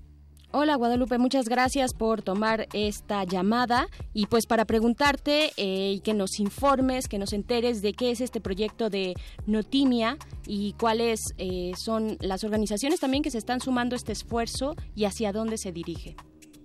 Bueno, Notimia surge hace tres años con una serie de encuentros de mujeres indígenas de diferentes partes de la República Mexicana y también de diferentes países de eh, Centroamérica y algunos de Sudamérica, como Bolivia, Brasil, Perú, como la red de mujeres Aymara y también con mujeres de Canal 22, por ejemplo, de Nicaragua, de Guatemala también, de Palín, de mm, Honduras, de otro de Costa Rica y también de Estados Unidos y de México, desde luego, de algunas partes como Michoacán, Veracruz, Guerrero, Oaxaca, Hidalgo, eh, Sinaloa, Baja California y el Estado de México, Puebla también. Pues son de diferentes lados y son diferentes mujeres indígenas de diferentes idiomas que, eh, donde ellas trabajan radio, prensa, video, que trabajan también con redes sociales. Claro. diferentes mujeres. Guadalupe, ¿y cuál es, dentro de todo este agregado de esta comunidad de mujeres indígenas, cuál es la importancia de tener eh, un proyecto como Notimia en cuanto a las exigencias, a las demandas, a los problemas cotidianos que tienen estas mujeres indígenas y afrodescendientes, también hay que decir? ¿Cuál es esta importancia de esta agenda? La importancia de esta agencia de noticias es que no existe en ninguna parte del mundo una agencia de noticias de mujeres indígenas. Entonces, nosotras queremos que sean escuchadas nuestras voces, nuestros mensajes y que haya una visibilización de las mujeres indígenas, porque tal parece que cuando trabajamos género, cuando hablamos de redes de mujeres, a veces las mujeres indígenas pues desaparecen o simplemente no están como si no conociéramos los medios de comunicación o de información. Entonces, para nosotras es importante verlo desde nuestra perspectiva, ver desde los orígenes que tenemos y también lo que queremos comunicar como nuevas experiencias que para muchos ni siquiera las conocen. Claro. Eh, ustedes están en un prelanzamiento, eh, Guadalupe, pero tendrán un lanzamiento ya mucho más en forma. El prelanzamiento fue esta mañana, pero tendrán un, un lanzamiento ya el 24 de abril. Eh, en, la, en Naciones Unidas, ahí para el foro permanente para las cuestiones indígenas. ¿Qué esperan de, de ese momento, Guadalupe? Bueno, nosotras esperamos de ese momento un reconocimiento hacia las mujeres indígenas porque como platicábamos esta mañana, hace 71 años se fundó la CSW, que tiene que ver con los derechos de las mujeres, y cuando las mujeres llegaron ahí, no se imaginaban que 71 años después podrían llegar mujeres indígenas a exigir sus derechos. El Foro Permanente para las Naciones Indígenas desde su fundación no ha tenido una zona de medios indígenas ni sala de prensa de pueblos indígenas. Entonces nosotras tenemos parte de ese nuevo inicio para que exista una sala de prensa para pueblos indígenas y no solamente pueblos indígenas del continente americano, sino también para África, para Asia y nosotros lo que vamos a hacer es tratar de difundir contenidos que tienen que ver con los derechos de los pueblos indígenas y también poder transmitir en diferentes lenguas de acuerdo a los comunicadores que asistan. Se está pensando que irán unas 1.500 personas de las cuales una tercera parte son comunicadores indígenas del mundo. Y si bien el lanzamiento será el próximo 24 de abril, eh, pues decir que ya pueden visitar el sitio que está funcionando, www.notimia.com, en donde por cierto está la invitación a um, todas las hermanas, hermanos, periodistas, organizaciones de la sociedad civil y desde luego miembros de la comunidad. Pues así, es, así tenemos esa página, ahí pueden irla consultando y también la idea es invitar a personas que les interesa escribir sobre todo sobre cuestiones de los pueblos indígenas y que si pueden compartir sus visiones desde sus espacios, pues eso es mucho mejor.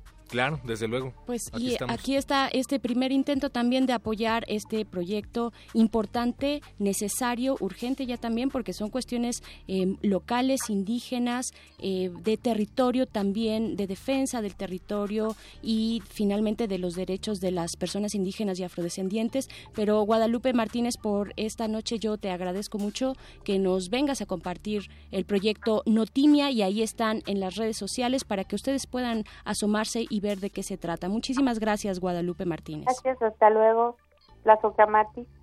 Gracias, Guadalupe. Muchísimas y, pues nada, recordar que los micrófonos están abiertos hacia ambos lados, señora Berenjena. Así es, perro muchacho, nos despedimos ya porque viene el Muerde Lenguas con literatura y galletas. La próxima semana ya es semana de vacaciones para la UNAM y para Radio UNAM, por supuesto, también. Así es que eh, se quedarán con contenidos especiales para relajarse un poco y nos escucharemos dentro de 15 días en vivo aquí en el Modernísimo de Resistencia Modulada. Muchas gracias, perro muchacho. Gracias, señora Berenjena. Gracias al triple H, equipo de producción que hace posible el modernísimo esta noche y todas las demás se quedan en resistencia modulada a través de Radio UNAM.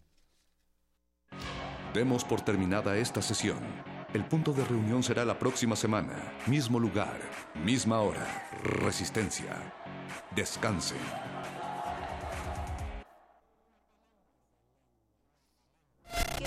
Que, desafortunadamente los resultados que tenemos es que a 10 años de leyes, y de esfuerzos institucionales, la violencia contra las mujeres sigue aumentando a razón de la violencia feminicida. Hoy en día en nuestro país están siendo violentadas 6 de cada 10 mujeres y al menos 7 mujeres mueren diariamente a razón de la violencia feminicida.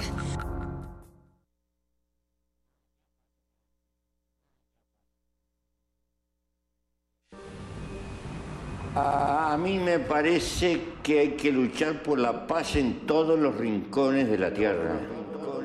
Que la guerra es un recurso prehistórico y que la humanidad tiene los medios y hay que luchar porque los tenga de solventar nuestras contradicciones y nuestros conflictos en paz.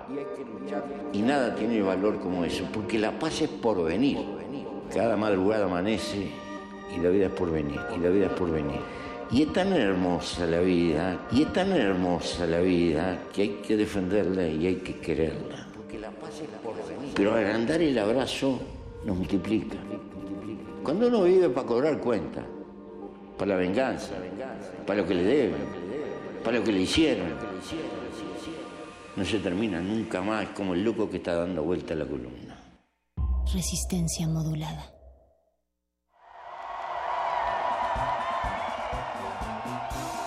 Lectores entretenidos y librescos radionautas, tengan las orejas cautas para leer los sonidos. Aquí están los contenidos del mago que nos hechiza y el panadero utiliza con destreza pertinaz. Todo eso y mucho más el muerde lenguas revisa.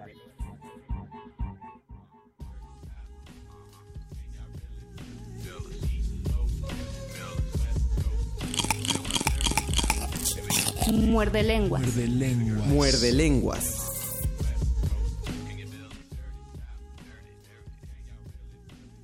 ...21 hábitos para ser exitoso y millonario. Número 1. Establece buenos hábitos siempre. Por ejemplo, escuchar el muerde lenguas. Número 2. Establece nuevas metas siempre. La próxima vez voy a mandarles un saludo a los muerde lenguas. Número 3. Comprométete a mejorar. ¿Qué tan buen muerde escucha soy? Número 4. Cuida tu salud. El muerde lenguas es bajo en gluten y está libre de conservadores. Número 5. mejora tus relaciones. ¿Ya le recomendé un libro a los muerdelenguas hoy? Número 6. Haz las cosas con moderación. No le subiré tanto al radio cuando escuche muerdelenguas. Número 7. Termina todo. Ya empecé a escucharlos, ahora los escucharé hasta el final. Número 8. Mantén una actitud positiva. Qué buen muerde lenguas es este. Número 9. Ahorra dinero regularmente. Hoy no saldré a cenar, me quedaré en casa a oír el muerde lenguas. Número 10. Rechaza los pensamientos que te limiten. Sí puedo oír más muerde lenguas. Número 11. Vive de acuerdo a lo que tengas. Si no tengo radio, tengo internet para sintonizar, sintonizar resistencia modulada. Número 12. Lee diariamente. Lo último que recomendaron en Muerde Lenguas. Número 13. No veas tanta televisión. No hay Muerde Lenguas TV todavía. Número 14. Haz más de lo requerido. Oír el Muerde Lenguas y además participar en él. Número 15. Habla menos y escucha más. Escuchar la radio. Número 16. No te rindas. Ya me cansé de decir muerde lenguas, pero seguiría diciéndolo. Número 17. Pasa tiempo con los que piensan igual que tú. ¿Quién más quiere oír el muerde lenguas? Número 18. Encuentra a un nuevo mentor. Doctor Arqueles, ¿eres tú? Número 19. Conoce el por qué. ¿Por qué se llamarán muerde lenguas? Número 20. No le des ventaja al miedo.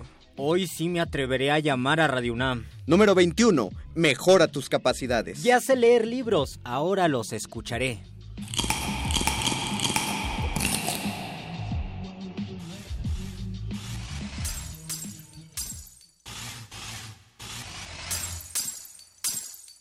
Creo que ya es tiempo de ir con el psiquiatra.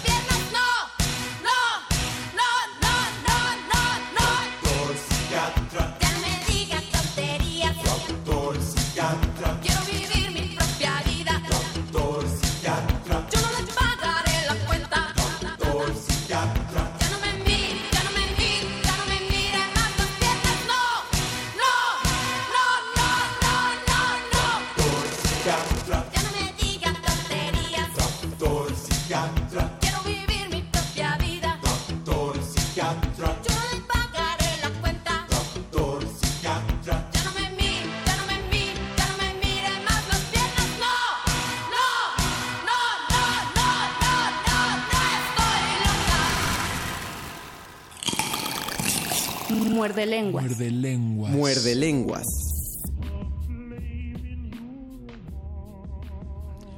Miércoles 5 de abril, faltan 20 minutos para que den las 11 de la noche y ya empezó su programa favorito de literatura. Ya no son galletas. Ya son verduras. Literatura, verduritas y Y hábitos malos. hábitos malos, hábitos insanos o hábitos buenos y hábitos completamente sanos. Les damos la bienvenida a este micrófono. Mi compañero que está aquí a la derecha, que se llama Luis Flores del Mal. Mi compañero que está a la derecha de mí, el mago conde, porque es mago.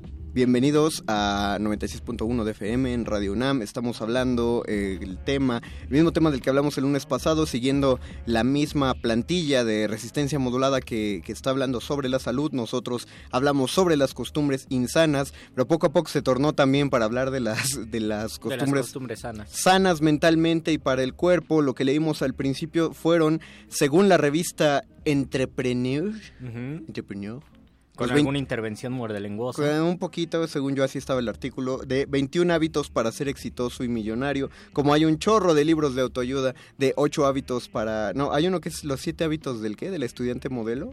¿A poco Los son 8 siete? hábitos, sí, dice ahí, 7 hábitos del estudiante modelo, 21 hábitos de las personas exitosas, 10 hábitos de Steve Jobs, eh, 10 hábitos que Bill Gates recomienda, o sea, un montón de, de reglas. Algún día hay que hacer nuestros 10 hábitos que los muerde lenguas. Que los muerde lenguas recomiendan. Pues- y tal vez lo podemos hacer con todos Pues ustedes. tiene, te- tenemos 40 minutos, Luis. eh, saca una libreta y una plumita y hay que empezar a redactar. Vamos a empezar a redactar. 10 Ustedes pueden hábitos del correcto muerde escucha. hábitos. Sí, ustedes cooperen en los 10 hábitos del, Por favor. del buen muerde escucha. Estamos en Facebook, Resistencia Modulada. Twitter, arroba R modulada. ¿Y tenemos un WhatsApp? Tenemos ¿Sí un WhatsApp. Es, si quieren escribirnos a través del WhatsApp, uno de los 10 hábitos para hacer un correcto muerde escucha es el 5547769081. 554796. No. No, ya se me fue. 55, no, no pongan 96, eh, borren todo. 5547769081. Ya lo memoricé. Ya nos están mandando saludos, nos envía saludos Yarón, Yarón David Aró, saludos a Yarón, que bueno que nos está sintonizando, también a Mauricio Ortiz, al, al Mau Ortiz, que bueno también saludos para ti, al Don, el Don también nos escucha, le mandamos un saludo al Don, y son todos los saludos que tenemos por Nos ahora. quedamos con muchas preguntas el lunes. Nos quedamos con la pregunta, ¿cuándo un mal hábito se convierte en una adicción? O si una adicción es un hábito, ¿cuál es la diferencia entre hábito adicción o hábito insalubre? Y sobre todo, ¿cuándo uno, o cuando Ajá. uno incide en un hábito que puede ser sano y de repente ya no lo es porque lo haces muchas veces al día? Ah. Por ejemplo, leer, ¿cuántas horas al, le- ¿cuántas horas al día puedes leer sin que se vuelva un hábito insano? El gobierno dice que tengo que leer 20 minutos al 20 día. minutos. Hay gente, que hay gente que lee muy mala 8 regla. horas al día Me o parece- 10 horas al día. Me parece una muy mala regla, eh, incluso como recomendación es muy mala. Eh, cuando quieres incitar a alguien a, a escribir, y también en el ejercicio, cuando dicen con 15 minutos de ejercicio al día, no, no, no me parece coherente ninguna de las dos. 15 minutos de ejercicio al día. Bueno, si partimos del hecho de Yo de- no hago ¿Cuánto caminas, Luis, de, de este- subir las escaleras del metro, no, sí hago mucho ejercicio. no conscientemente. Están los tacos lejos. Tengo el mal hábito de subir al metro Pero cuando hay mucha gente. Es que no creo que sea como lo que tú planteabas de la Ujú. costumbre japonesa el lunes, de esa costumbre japonesa o oriental nada más. Japonesa me parece. De esa costumbre- del, del minuto sagrado. de hacer las cosas durante un minuto y luego va, va creciendo, va creciendo. Eh, en, en lectura no creo que un minuto, 20 minutos cuadren porque podría ser menos. Yo lo que, lo que recomendaría, y que fue el modo en el que yo me volví lector, Ujú. fue que eh, una maestra, y me parece que era cuarto grado de primaria, le recomendó a mi mamá que ella me leyera a mí un cuento. Oh. O sea, no, no se ponía un tiempo específico, no era léale por media hora, léale 15 minutos, no, era un cuento completo. A veces el cuento podía tomarnos 7 minutos, a veces el cuento sí nos tomaba los 20 minutos, a veces 25, pero concluir ese cuento... Porque una de las maneras en que se define el cuento es eso. Se debe leer en una sentada. Ah, exactamente. Entonces, eh, por eso yo pugno mucho porque se compren estos libros de cuentos del metro. Eh, Esos son buenos porque hasta hay buenas compilaciones en esas, eh, eh, en Chabacano, Centro. Médico, eh, Uh, Tasqueña. es verdad. Sí, sí Los ubicas. del editorial Tomo. Ándale, o, o sea, Sí. esta- estos puestos de libros, y hay un montón de editorial Tomo, pero hay otros que son... Es que no es Editores Mexicanos Unidos. No, es otro. Es Tomo esos libros delgaditos. Es que No. unos libros muy delgados No, que es no, así como antología de cuentos de terror para niños. No, no, no Ah, recuerdo qué editorial es. Antología de A cuentos ver si alguien rusos. nos dice. Ah, por favor, alguien avísenos, porque yo me volví fanático de esos libros. Eh, yo por un tiempo di clases eh, de regularización a, a trabajadores de construcción, a albañiles, y para inculcarles justamente igual el hábito, llevaba de esos libros. Y son muy amables porque los cuentos son de cuatro o cinco páginas. Oh, qué bien. Y cuando uno les dice un cuento y, y ya acabamos, sí sienten que han estado leyendo y, Oh. y sí sienten que ejercitaban la lectura. En lugar de que uno les diga, léete tres capítulos del Quijote o léete una obra de teatro completa. ¿no? Creo que ese es un hábito o una recomendación para abandonar completamente la lectura o si ni siquiera experimentar el gusto por los libros. Ya nos escribió Nájera, nuestro querido Lalo Nájera. Saludos, Lalo Nájera. Cuando era adolescente, Lalo tenía el mal hábito de ver películas y no leer libros. Hay unos que tienen el mal hábito de leer libros y no ver películas. Yo no sé si sea un mal hábito ver películas No creo. porque puede ser buen hábito tanto ver, li- ver libros como leer películas o lo, o Ni, lo que sea. Ni siquiera, ni siquiera creo que sea un mal hábito. Más bien es un hábito. Ajá, no, y no creo que sea un mal hábito poner uno sobre otro. Claro. Porque finalmente, por lo que Nájera nos ha comentado, sí, sí se hizo lector de alguna manera. Eh, sería bueno que también nos comentara de qué manera se empezó a ser lector. Pero no, yo, yo envidio muchísimo, por ejemplo, a, a los compañeros de Derretinas, a, a Rafa Paz, a Alberto Cuña Navarijo, a Jorge Negrete. Porque seguramente en este momento están en el cine, No, pues claro viendo sí. su quinta película. No, y es que ellos, tú les dices cualquier tema y, y saben una película, que decir, Perro Muchacho también es alguien que sabe un montón de películas. Eso pasa cuando Este, te juntas con gente distinta. Hay gente que sabe Ajá. de series como no tienes idea, gente que sabe de cine, gente que sabe de música como no tienes idea. Y a lo mejor yo sé mucho de algo, ¿no? Y tú también. Pero cuando te juntas con esas personas dices, ¿en qué he gastado mi tiempo y por qué ellos saben Porque, tanto de música que yo no tengo idea tanto de series, tanto de tele, de televisión, de películas y uno no sabe? Y lo mismo pasa con gente que sabe de libros, ¿no? Que sabe de literatura contemporánea, por ejemplo, o que le gusta un tipo de libro, por ejemplo, la novela policíaca. Muchos muchas personas que trabajan en las librerías son aficionados a un género y esto también es una es uno de los obstáculos para poder vender libros porque les preguntan, "Oye, me gusta la literatura fantástica, ¿qué me recomiendas?" Ellos tienen que ir granjeando una visión general de la literatura, hay- aunque su pasión sea, por ejemplo, la novela policíaca. Hay un, hay un chiste en internet al respecto que uno le dice a otro, ah, entonces eres historiador. Bueno, ¿me puedes contar de la revol- cómo estuvo lo de la Revolución Francesa? Y dice el historiador, no, pues ese tema no lo manejo. Bueno, entonces ¿me puedes hablar de la Segunda Guerra Mundial? No, tampoco te sé decir tanto. Bueno, ¿qué me puedes contar de la colonia? Bueno, realmente no mucho. Y le pregunta, bueno, pues ¿cuál es el tema histórico que dominas? Y él dice, la construcción de casas en Tapachula de 1820 a 1852. Ese es un problema de las especializaciones. Exactamente, porque eh, no tienes, o sea, el que, el que conozcas una materia no implica que sepas todo de una materia. Eh, nuestra compañera Natalia Luna me pedía el día de ayer que sí le podía recomendar un poema que hablara acerca de vicios y de, de estupefacientes, e inmediatamente no pensé ninguno. o sea, no- no- y hasta ahorita no ubico ninguno. Busquen uno que esté en, en los libros del Declamador sin Maestro, que es un poema truculento que se llama ¿Por qué me quité del vicio? Y es la historia de un señor que su hijo bebe alcohol por la culpa. Entonces, No. es, es un señor viudo. La bueno, porque es un poema, se puede contar la historia. Es un, es un señor No viudo que está muy adolorido por la pérdida de su mujer, entonces se pone muy borracho todos los días y en sus alucines ve a la, ve a la mujer y después él y regaña al niño porque dice, mira, ahí está tu mamá, tú no la ves y le pega al niño, entonces se pone a llorar y un día llega del trabajo el señor y ve que su hijo está bien borracho, un niño de 10 años y dice, es que yo quería tomar para ver a mi mamá porque yo también la extraño y dice, desde ese momento dejé de tomar. Lean el lean ese ¿Cómo? poema. ¿Otra vez? ¿Cómo se llama? Se llama ¿Por qué me quité del vicio? Lean ese poema y después busquen en YouTube o en algún lugar debe existir la versión Claro. de un grupo cómico que se llamaba Los Tepichines, me parece, que hablan de por qué me quité del vicio, pero hablan del vicio de la cocaína. Y dice que era un muchacho que le gustaba mucho la cocaína y en un momento abrió la puerta del baño y encontró a su abuelito consumiendo mucha, tragando la cocaína. Y le dice, oye abuelo, ¿qué te pasa? Deja mi cocaína. Y el abuelo dice, perdóname, mijito, yo creí que era el bicarbonato, me quería lavar los dientes. Y dice, y desde ese momento también dejé la droga. Busquen la otra versión. Y el abuelo corrió tres maratones esa noche. Estaba Bus- tan feliz. Busquen las, do- las dos versiones porque son muy buenas. Yarón David nos reescribe y dice que son de Selector esos libros. No, Mm. no son esos de los que hablamos, No, pero, pero son buenos. Los Selector son buenísimos. O sea, las ediciones, los dibujos son espantosos.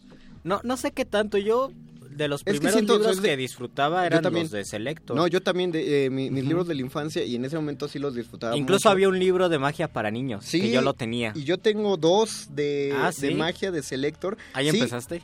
No, no, no, los compré hace poquito. Ah. Este, no, tenía uno de cuentos medievales para niños. Buenísimo ese libro. Una fascinante. antología de poemas para niños A lo también que- muy, muy linda. A lo que voy es que de Selector no me gustan las portadas. Ah, ya. Es hay como un exceso de color. Ah, por eso a mí me gusta. Pero tienen camisita y eso es un- una cosa fabulosa en un libro de niños, ¿no? Ya, ya es un libro pequeño que ya parece, eh, bueno, ya te hace ver que es un libro Y importante. eso que tú decías que te leían un cuento, también una de las maneras para incentivar la lectura, si sus hijos quieren que lean, la única manera es por medio de, li- de la imitación. Sí, Dejen claro. libros regados en la casa, libros abiertos como si los estuvieran leyendo, y los padres tienen que agarrar un libro y sentarse 20 minutos y leerlo para que se convierta en un hábito en la casa y que sea algo normal. El niño en algún momento se va a sentar y va a agarrar un libro. Básicamente que, Así que- fácil. que- que ustedes lo hagan para que los ven hacer. Hay un chorro de comentarios que bueno, vamos a leerlos todos. Nos, nos dice este amigo salud, que mandemos saludos al Bofes. Saludos al Saludos, Bofes. Bofes. Eh, el Don nos escribe y nos recomienda un blog de cine. Ah, es cierto, un blog de cine que se llama El Cinéfilo Incurable.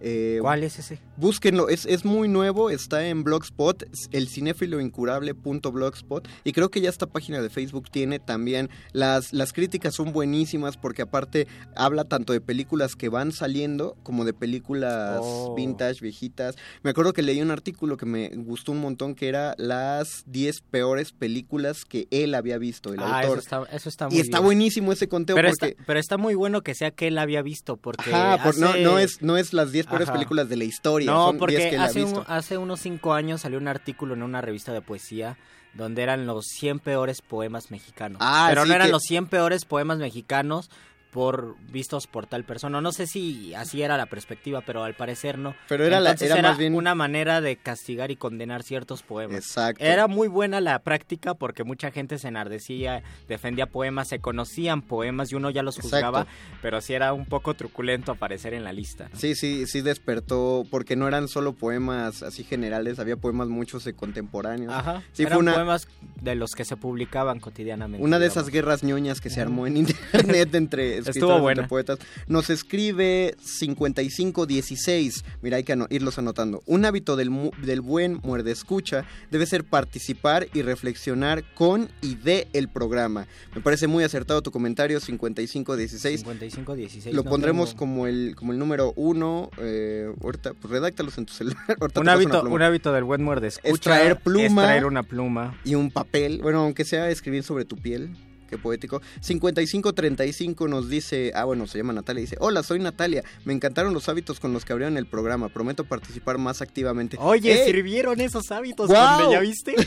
De, de na- eh, muchas gracias, más bien Natalia, qué bueno que, que te gustaron. Nú- número uno, participar más en el programa. Muy bien, muy bien, exacto, eso lo tiene. Nos escribe 1603, ser absolutamente irreverentes puede ser un buen hábito, saludos. Estoy de acuerdo, eh, estoy de acuerdo en la irreverencia desde la base de la palabra. Sí. Si tú... eh, eh, irreverente implica que no idolatres algo, ¿no? Básicamente lo que, lo que a los cínicos llamarían que nada es sagrado. Cuando tú eres irreverente con algo, incluso algo que te gusta muchísimo, como es el caso de este programa, la literatura, cuando eres irreverente lo criticas al mismo tiempo, entonces tienes que ver todos los lados de la moneda y creo que la irreverencia es un buen camino hacia el pensamiento. Y a veces crítico. cuando te sumerges, por ejemplo, en las redes sociales es muy difícil porque existe una tendencia a descalificar algo y todos automáticamente lo van a descalificar porque sabes que la tendencia es condenar ciertas prácticas Sí. que, a lo, que a lo mejor son condenables, pero nosotros ya por inercia lo hacemos. Bueno, Creo no- que es un obstáculo para la irreverencia. No, no se, no se trata de ser un Contreras. ¿no? Que, que es lo sí, que decíamos al principio, que es el extremo. No se trata de ir de Contreras, sino de, de pues poder burlarte de ti mismo, de tus propios gustos, de lo que pues de lo que pasa por tu por tu cabeza. En Y este que- caso, el, el programa, la radio. Eh, Y que es uno de los temas más truculentos de los que hemos hablado en Muerde Lenguas, como las redes sociales nos hacen tener cierto miedo de, de decir lo que pensamos o de realmente saber quién somos. ¿no? Nos escribe eh, eh, Manuel, que fue quien nos escribió acerca del hábito del el primer hábito que pusimos. Participar más en el programa. Exactamente, pone genial lo de Natalia. Mira, un saludo indirecto, como le hacen en La Qué Buena. Qué maravilla. Emanuel ma- saluda a Natalia en este momento, entonces ya falta el WhatsApp de Natalia saludando a Manuel. Y ya nosotros- vamos a abrir nuestra nosotros, sección para conocer gente. Los adoloridos de Muerde Lenguas. Dice, Los adoloridos de la lengua. Estoy. Ah, mira qué bonito. hay, que, maravilla. hay que hacerlo. Dice: estudia en FES Acatlán. Eh, saludos a la FES Acatlán. Y, Saludos y- a la y FES Acatlán. tres veces loados todos los que van a estudiar hasta allá. Porque está hasta la punta de. Sí. No me dejan decir de Un dónde. hábito, un buen hábito sería subirse al metro para estudiar en la FESA Catlán y tener paz mental. No sé cómo se haría, pero las personas que hacen eso son unos santos. me ¿Qué cosa? ¿Qué cosa? Ver, Tener paz mental. bueno, también los que viven en Nezahualcóyotl y atraviesan la ciudad para ir a, a Ciudad Universitaria o viceversa, los que van a Catlán. Soportar el bullicio, eh, la carga, no sé si de tristeza, de cansancio de la gente, el gentío, es de verdad Bueno. un gran reto. Soportarlo y tener, tener calma y que eso no afecte tu manera de vivir y Te- de ser feliz. Te diré, Luis, que el hecho de que yo hacía una hora 45 minutos de trayecto hasta la facultad desde Ciudad Neza, y saludos a toda la gente de Neza, era lo que me ayudaba a leer eh, todo lo que tenía que leer en la carrera. Teníamos una, una clase donde que tomábamos, tomábamos los jueves a las 9 de la noche y había que leer una obra para la clase del viernes, igual a, la- a las 7 de la noche, pero aparte de leer toda la obra había que escribir un, un comentario que se había entendido acerca de la obra. Oh. Entonces eh, teníamos 22 horas para, para hacer eso y los trayectos eran perfectos para leer la obra y luego ya tomábamos el- la hora de la comida para escribir eh, ese, ese resumen. Porque en un promedio eran tres horas de viaje, de ida y de regreso. Tres Exactamente. horas por, son 15 horas de tu vida que la pasas en el metro. A la 15 semana. horas. 15 horas es un libro, un libro pequeño o un libro más Sí, o sí, menos. sí, o sea, Uno, uno leía uno leía un montón de cosas, pero después de un rato, eh, bueno, Después yo- de un rato es muy cansado, la verdad. Yo no extraño los trayectos, de hecho, la única razón, la única razón para que yo me saliera de Ciudad Neza a vivir a otro lado, eh, además de, de, este, o sea, solamente que quería dejar de, de vivir en Ciudad Neza, era el hecho de de ¿Del no hacer esos trayectos Ah, sí. de, de una hora 45. El problema ahora y lo que se extraña mucho es justamente esos trayectos tan... Porque tenías el hábito de la lectura. Ajá, y ahora en trayectos tan cortos pues ya no se puede leer. Es una de las maneras también muy sabias de llevar ciertas situaciones pesadas, crear un buen hábito en un panorama que puede ser difícil, ¿no?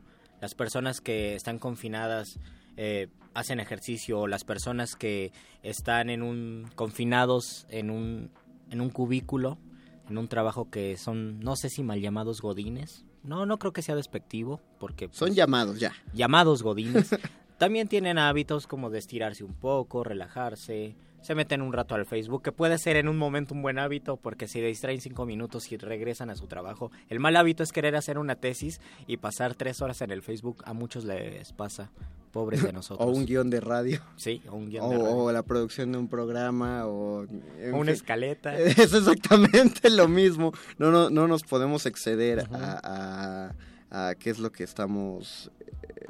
Al- no nos podemos exceder a los malos hábitos, sobre todo cuando se trata de la lectura y cuando se trata de un contexto como este. Queremos leer a veces y ya estamos tan acostumbrados a distraernos que de verdad cuesta muchísimo trabajo, pero también es un reto más enriquecedor porque cuando te atrapa la lectura, te atrapa de a de veras. Estamos, Te enamoras de a de veras. estamos armando los hábitos de los muerde escuchas. Beto, que es nuestro productor, nos recomienda. No lo entiendo, a ver.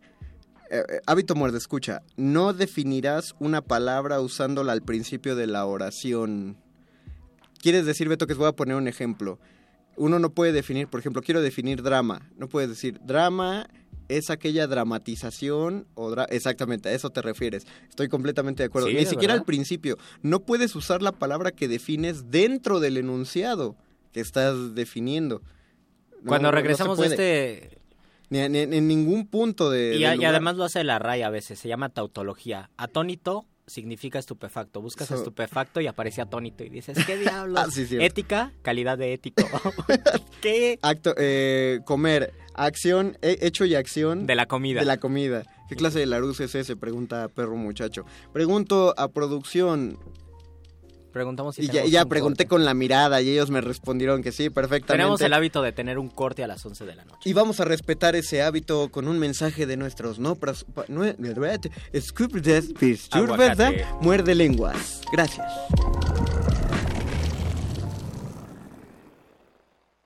La radio resiste. Resistencia modulada. Resistencia modulada.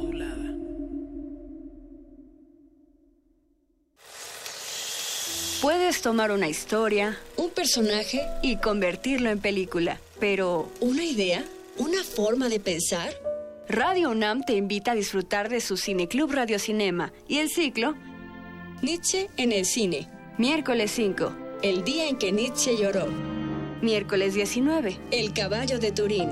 Miércoles 26, La soga. Todos los miércoles de abril a las 18 horas en la sala Julián Carrillo de Radio UNAM. Entrada libre.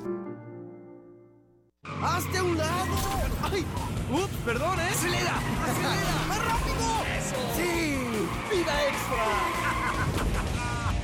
Oye, pa, me voy de fin de semana. ¿Me prestas el carro, verdad? Sí, pero con cuidado.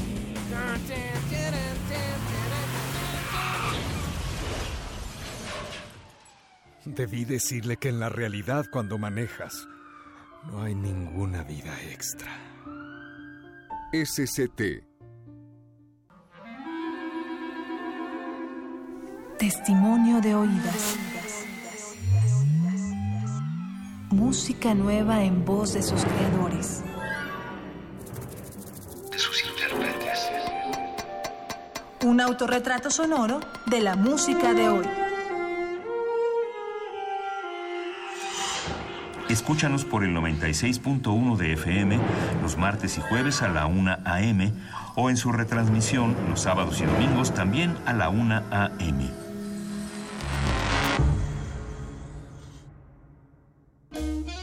qué tan barrio eres? ¿Te persiguen las buenas costumbres? ¿Eres el maleducado de la casa? Sí, ven, aquí todos cabemos. El Festival Intersecciones trae para ti a La Orquesta Vulgar, folk sabroso de la calle, hecho por inadaptados. Viernes 7 de abril, 21 horas, Sala Julián Carrillo de Radio UNAM. Ven si te hallas. Si no, si eres hippie, hipster, rocker, nihilista, vegano, fiestero, locochón, ven y goza la música. Resistencia modulada. Resistencia modulada.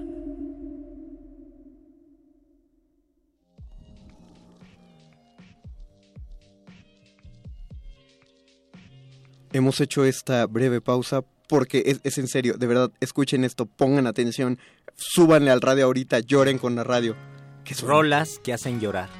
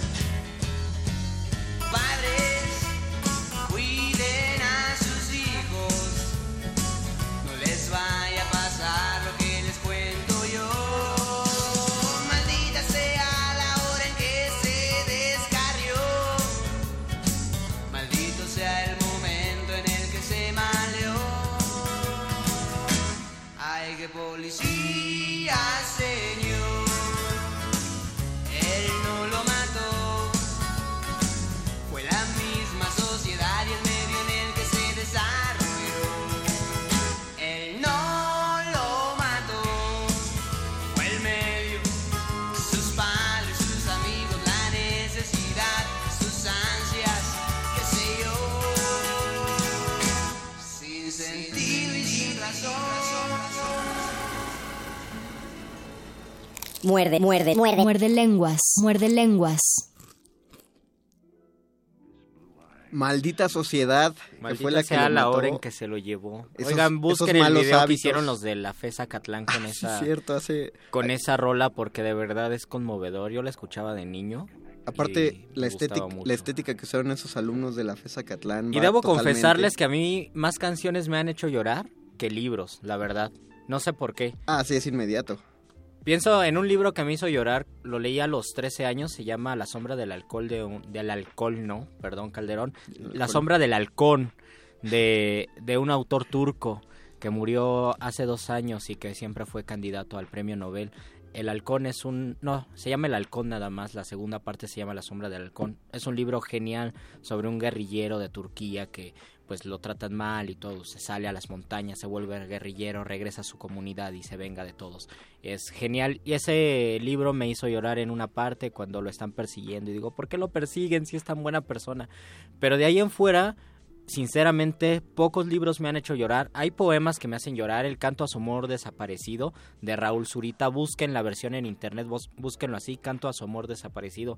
Habla de la dictadura chilena y cómo la dictadura mató a al, al amor de este poeta, Raúl Zurita. Es un poema genial cuyo estribillo es Nuestro amor quedó pegado a las rosas al mar, a las rocas al mar y a las montañas.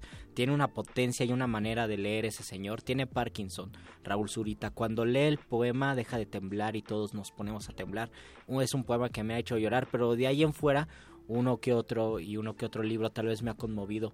Pero canciones sí, sí me, ha, sí me han conmovido. Tal vez él no lo mató, no me ha hecho llorar nunca, pero sí me conmueve. Creo que no conozco a nadie que no haya llorado con una canción. Tenemos muchos comentarios, nos escribe el Don, padres, cuiden a sus niños, porque así dice la canción del Aragán. Eh, dice, eh, saludos, mi nombre es Alejandro Ánimas Almará, saludos Alejandro, Creo- Saludos, creo, que Alejandro. te tengo en Facebook. Libro Los siete hábitos de la gente altamente efectiva de Lo Steve voy a Covey. Ándale, ese. Si me dan ganas de leer uno de esos libros, a ver, a ver. Por lo qué- menos busca los millonarios que han escrito libros sobre cómo se hicieron millonarios. Hay cosas bien interesantes.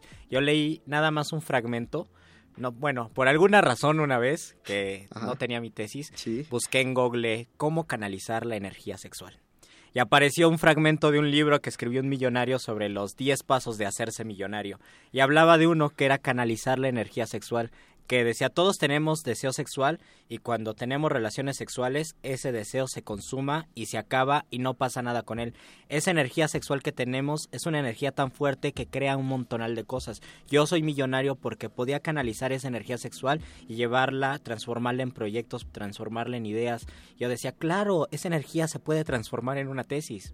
Y parece que funcionó. Pero aquí lo que todo Radio Nam quiere saber es qué hacías tú buscando formas de canalizar energía sexual. Ah, pues porque quería escribir mi tesis y decía, ¿es- ¿de dónde saco energía? Claro, la energía sexual. Y yo había leído un poco sobre Pues, ¿cómo- el sexo tántrico y todo eso. y ¿Cómo dije, escribes? Claro Bueno, que sí. eh, Todo se escribe con energía sexual. Todo Nos se vive con dice Enrique Alba, los estoy escuchando. Saludos Enrique, Saludos, Enrique. Alba. También nos escribe arroba Felipe Calderón y dice un buen hábito de un muerde escucha es que se serenen los pejechairos. No, señor Felipe Calderón, por favor. Un buen eso- hábito es no tuitear cuando estás borracho. Por favor, Felipe Calderón, este, si, si, si bebe no tuite, si Por bebe favor. no maneje su celular. Nos escribe arriba, arroba juez Emadi. No, ni siquiera voy a leer su tweet, señor. Usted está vetado de aquí. Nos escribe también Paquito de Pablo. Dice que un buen hábito de escucha es lavarse las manos para no dejar las páginas llenas de chetos. Te hablan Luisito Flores. Ah, ya no quiero ver tu zongo la- lleno de La chetos. vez pasada, sí.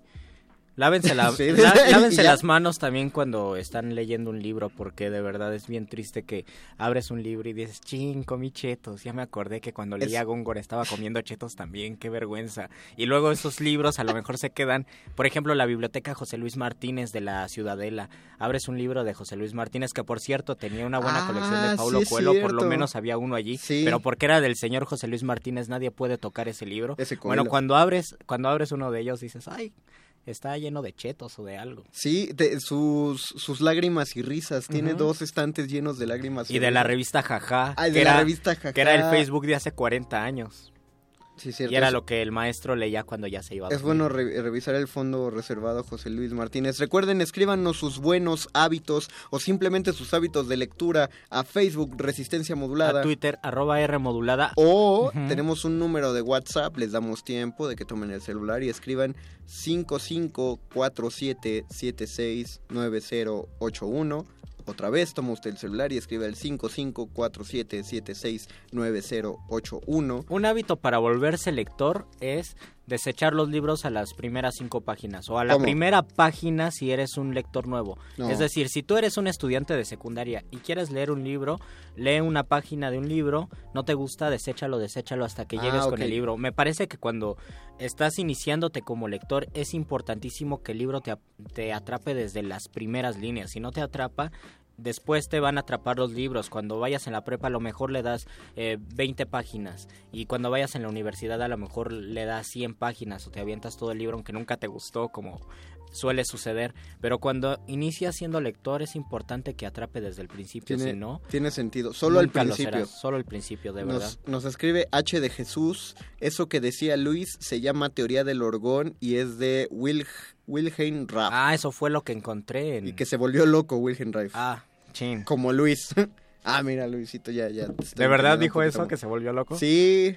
Bueno, eso dice H que Bueno, H pero, Jesús, pero a mí me funcionó para hacer la tesis, de verdad.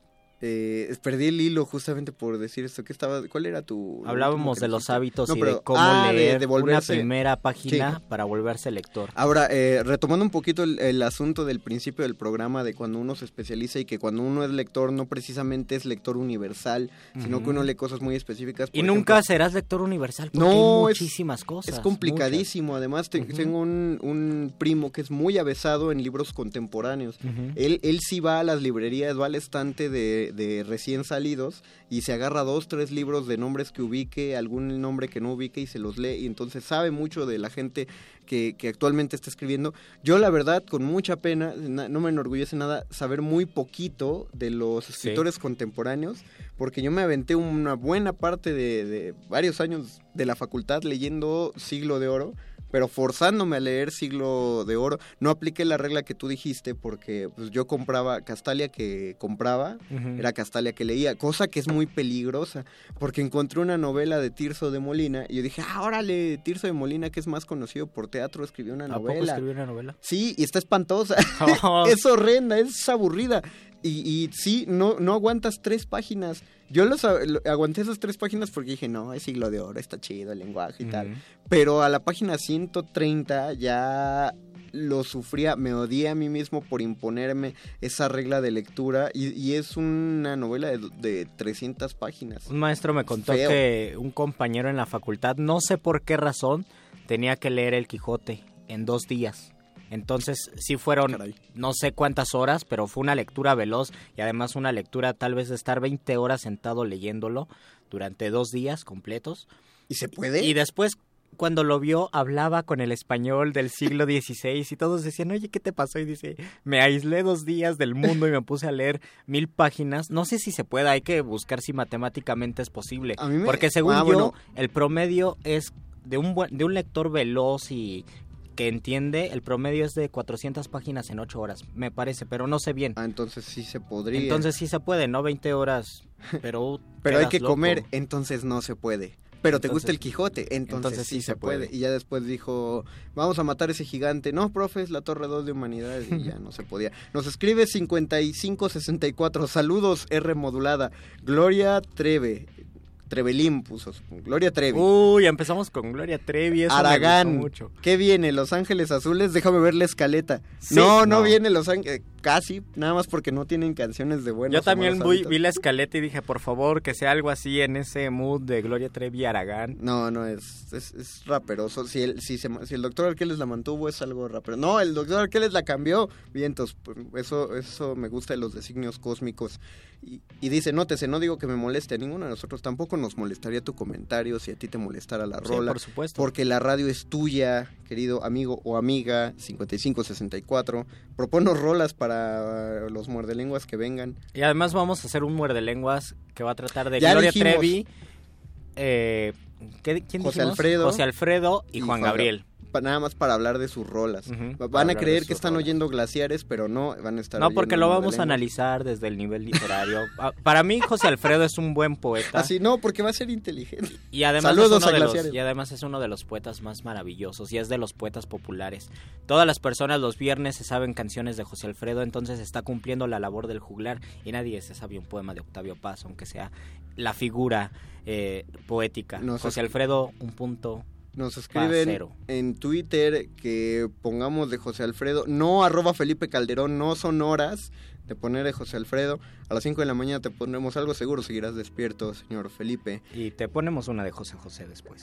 dice este Mauricio eh, que nos escribe y dice ver la película primero, un hábito para el lector, ver la película primero. Ver la película primero. un Obviamente es cábula, porque pone XD, entonces. Sí.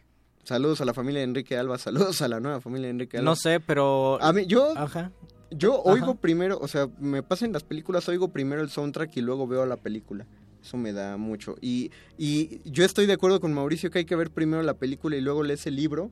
Porque si no, cuando vayas a ver la película, te la vas a pasar diciendo, ay, así no está en el libro, ay, en el libro estaba más chido. No, mejor, sí, mejor primero ve la película. O te Estoy lo imaginas distinto todo. Sobre todo la película es más breve, me parece. Sí, a Sí, menos que hagas... Por supuesto. Creo que Al lo- menos que hagas cuentos. Por ejemplo, las versiones eh, cor- de cortometraje de los cuentos de Juan Rulfo que salieron hace seis años. Ah, hay que hacer un programa de Rulfo ahora que va a cumplir 100 años. Si nos Ah, permite la Fundación Juan Rulfo, por supuesto. Bueno, hace seis años, en 2010-2009, que salieron unos cortometrajes de Juan Rulfo. Fueron espectaculares También porque también ambientaban película- a veces la Ciudad de México en los 50 y era maravilloso ver una Ciudad de México de los años 50. Parecía la Ciudad de México de Pedro Infante, pero no. Exactamente. Era de Juan Rulfo. También la película del Decamerón, que está basado en, en cuentos. ¿Sí, sí lo ubicas? O sea, No, también... no me acuerdo ¿No de has visto el. Decamerón? Bueno, es una película como del setenta y tantos, italiana. Uh, yo obviamente. vi la de las mil y una noches con el... ¿Cómo se llama Ah, este no, poeta eh, cineasta? Poeta cineasta. Sí, se me acaba de, que- olvidar su nombre. A ver, amigos de producción, un poeta cineasta que no sea- Italiano. que no, no es Rafa Paz, dicen. No, no es Rafa Paz. Bueno, lo- Italiano, Sefirelli, No, otro. Fellini. Otro. Pasolini, Pasolini. Pasolini. Ah, bien. Esa de las mil y una noches de Pasolini, Pasolini. está ah, genial. sí, cierto. Y nosotros también tenemos por hábito cerrar o tener el último segmento de este programa con la voz todo sapiente de nuestro querido, siempre avesado y con olor a frutas, doctor Arqueles.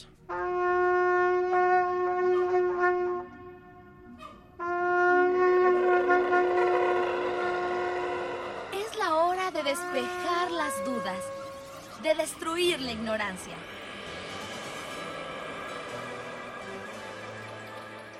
Es la hora de la iluminación con el doctor Arqueles.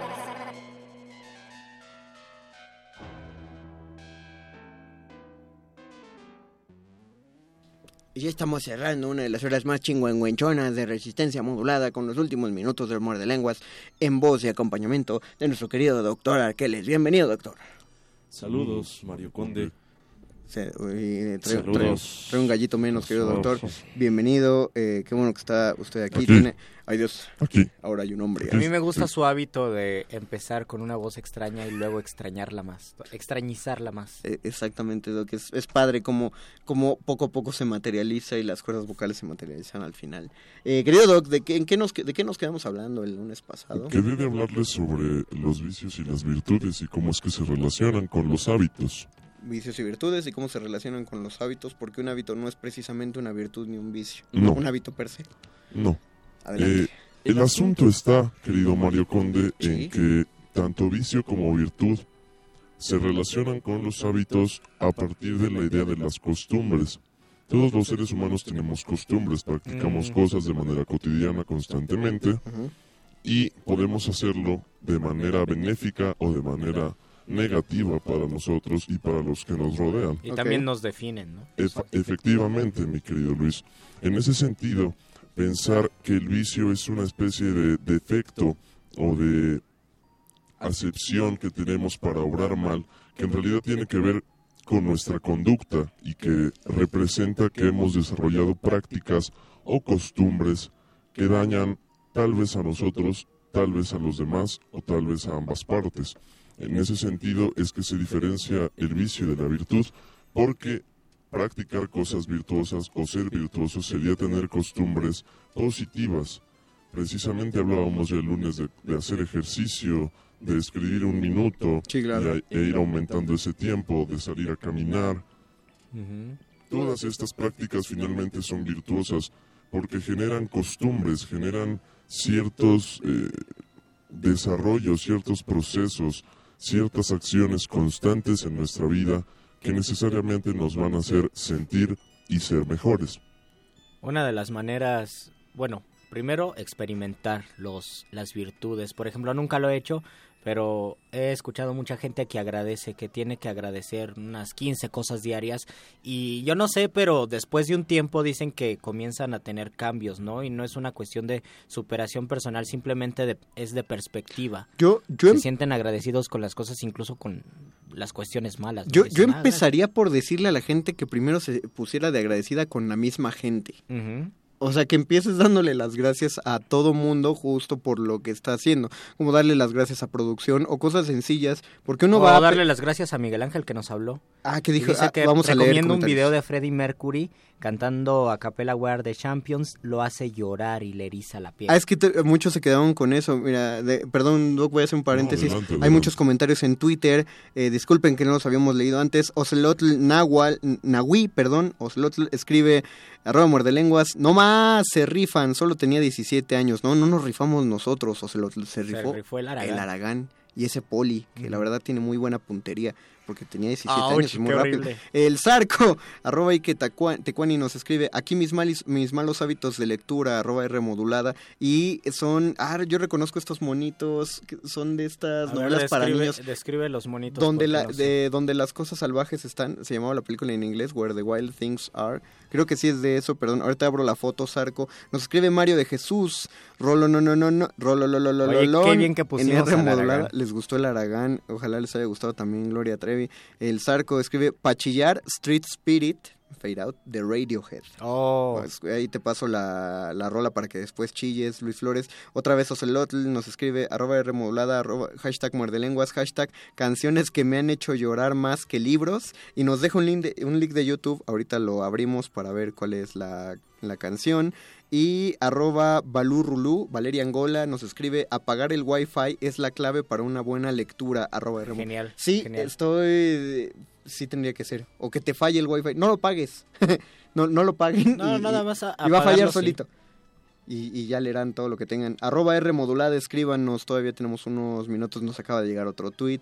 Hay que agradecer por muerde lenguas. ¡Eh! Muchas gracias. Y nosotros agradecemos sus agradecimientos. Nosotros agradecemos infinitamente que nos escuchan. Eh, voy a eso, Doc. Es que yo eh, recuerdo que me platicaban una vez que José Emilio Pacheco decía que en el mundo, el problema del mundo es que la gente no agradece. La gratitud es una de las virtudes más importantes y una de las costumbres más necesarias para cualquier ser humano. Tal vez el asunto está en que no comprendemos por qué la gratitud es tan importante. Sí, ¿por qué es tan importante? La necesitamos en nuestra vida porque de otra manera generalmente estamos viendo las cosas como malas. De hecho, quisiera cerrar esta noche poniendo un ejercicio. Muerde escuchas, cuando se acuesten esta noche, en vez de pensar en lo pesado que fue su día, en las dificultades a las que se enfrentaron y en todo aquello que les hizo sentirse molestos y que les hace pensar gracias que estoy aquí acostado, más bien piensen en las cosas que les hicieron sentirse bien, en el saludo que les dieron en la mañana, en la sonrisa que les dio alguna persona, en la comida que recibieron, etcétera, etcétera, etcétera. Y cuéntenos cómo se sintieron a la mañana siguiente. ¿Cómo cuántos días eh, aplicamos esto? doctor? el día que sea, el día que No, sea, Mario Conde, la diferencia es notoria al primer intento de hacer este ejercicio. Acuéstate y piensa en las cosas buenas que tuviste en tu día. Agradecelas y duerme. Estoy Es difícil, sobre todo para gente tan quejumbrosa como Luis Flores. Es, no, y es que es, eh, es que es una costumbre y, y uno lo ve en, en redes sociales, sí jala más, sí jala más el sentirse, eh, el, el agredir o el quejarse. Sí. Que, por ejemplo, yo me indigno, me indigno, me yo indigno. consideraba- Compartes cosas que te indignan para decirle a la gente, vean cómo me indigno porque esta persona fue discriminada o esta persona fue ultrajada, me duele todo. Hay, hay una cosa que No no, sé. solo es espantosa, sino, sino que me parece, y perdona a quien lo haga, genuinamente estúpida, que es quejarse, o sea, te quejas del horario de verano el primer día, ¿no? Porque Sí. sí, te quitó una hora de todo, sí. Pero todavía una semana después, un mes después, todo el mundo dice, es que duermes una hora menos. No es cierto, te vas a dormir una Sí, hora claro. antes. Es como quien odia el calor o el frío, Mario Conde. Ah, pues, siempre habrá claro. formas de justificar por qué lo odian, siempre. Pero pues ahí está, ¿no? El, calor ahí está, no puedes hacer nada. No La quejumbre nada. es uno de los peores hábitos, de verdad, Es se convierte en un hábito y de repente tu manera de hablar y tu manera de expresarte ante todos, de presentarte, es por medio de la quejumbre. Y se vuelve un vicio. Se vuelve un vicio. Pensemos también que es como si fuésemos una planta. Los vicios y las virtudes son con qué alimentamos a la planta. Los vicios es la Coca-Cola y las virtudes es el es agua. el agua. simple. Exactamente, mi querido No, Luis alguien escríbalo en redes, porque eso se tiene que compartir. Eso es bonito. Eso es bonito. Y le ponemos Buda. Entonces, al final veremos qué planta es la más fuerte, la que tomó Coca-Cola o la que Sí. tomó agua. Es más, lo voy a hacer con plantas. Agradezcan. Hace poco leí una persona que le, le hicieron chueco algo, le, no le pagaron y esa persona para soltar eso, no sé por qué decía gracias, gracias, gracias que me pasó eso. Creo que es una manera muy virtuosa de agradecer, de saber agradecer las cosas malas, porque detrás de todas las cosas malas uno tiene que aprender algo. Vamos, vamos a, a despedir, a cerrar esta emisión. De entrada, muy agradecidos con todos sus comentarios, mensajes Sí, de en verdad. Twitter. No tienen idea de, eh, de lo felices que nos vamos de esta emisora por saber que tanta gente está haciendo este programa. Muy agradecidos porque les gustó la rola del Aragán. Eh, sí, por favor, eh, hay que poner más. Nos dice, eh, nos escribe el Don y dice una canción que me hizo llorar más que un libro. Y en YouTube está Sé que tendrás que llorar de los rebujitos y los inquilinos. Inquilinos. Ojalá la pudiéramos poner ahorita, Don, lo sentimos, pero lo pondremos la próxima Sí. semana sin duda. Eh, ¿Alguna recomendación de algo para leer? ¿De algo que estén agradecidos por leer? Con lo que Yo me voy cerrar? con mi ejercicio como recomendación. Me suena-. Acuéstense y agradezcan las cosas buenas que les dio el día. Luisito Flores, Busquen ¿algún- un poema que se llama mi mala educa sobre mi mala educación de Pablo Neruda. Habla de sus malos hábitos.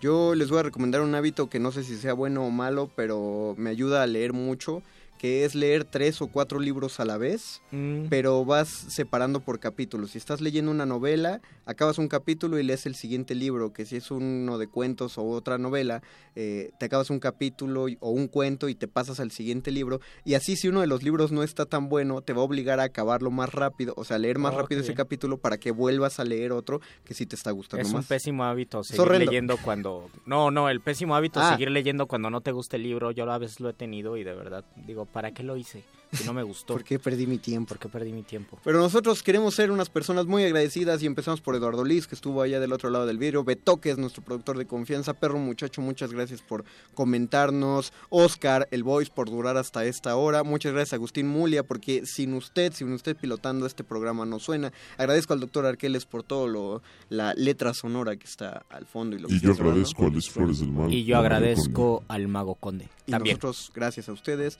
nos despedimos. Se despide otra vez el Mago Conde. Luis Flores del Mal.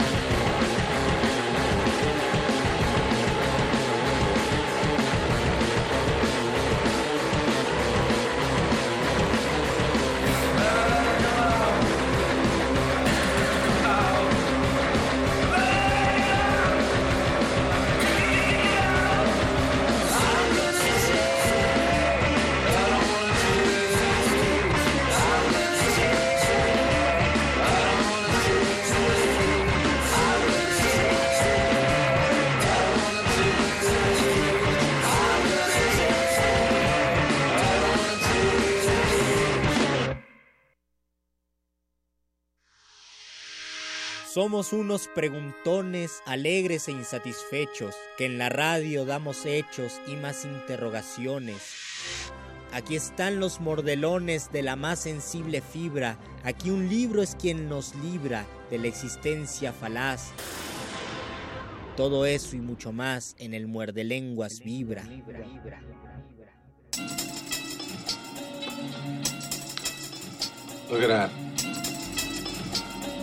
He's got everything, but he doesn't have passion. The look on his face says it all. Did I promise you? Technicolor. Look at that. He's got everything, but he doesn't have passion. The look on his face says it all. Did I promise you? Me dicen, oye James, súbete a la moto. Yo digo, hermano, véndete el forro. No puedo parar de pensar en esa foto. No puedo parar porque me saqué la loto. Me vengo grueso, busco mi almuerzo. Voy todos los días por el pan. Billete bien, billete pan. Igual, el vaso y el plato, voy a llenar. Será para Chompi por regalarme el silencio. Será para Chompi lo que tuvieron del comienzo. Me busco la vida norteamericana y me vine aquí por la módica. Ahora me doy cuenta cómo cambian los papeles, a mucho lo que hago después. Yo me muero de dolor, llevo una herida en el corazón. Me muevo por la calle, tengo un clavo el pecho. Tú no me falles, solo dile lo que he hecho. Sé que bastante, estamos bajo techo. Con un home estudio, metiéndole derecho. A veces desvelado una botella al lado. A veces atrapado el cerebro congelado. Otra de ganador, cerveza fría en el refrigerador. Look at that. He's got everything, but he doesn't have passion. The look on his face says it all. Did I promise you? Technicolor. Si no a morir, que sea pronto. Si no, mátame y sácatela del orto. Acá no hay pan duro para sobrevivir en varios laburos. Si me va a morir, que sea pronto. Si no, mátame y sácatela del orto. Acá no hay pan duro para sobrevivir en varios laburos. Si va a morir, que sea pronto. Si no, mátame y sácatela del orto.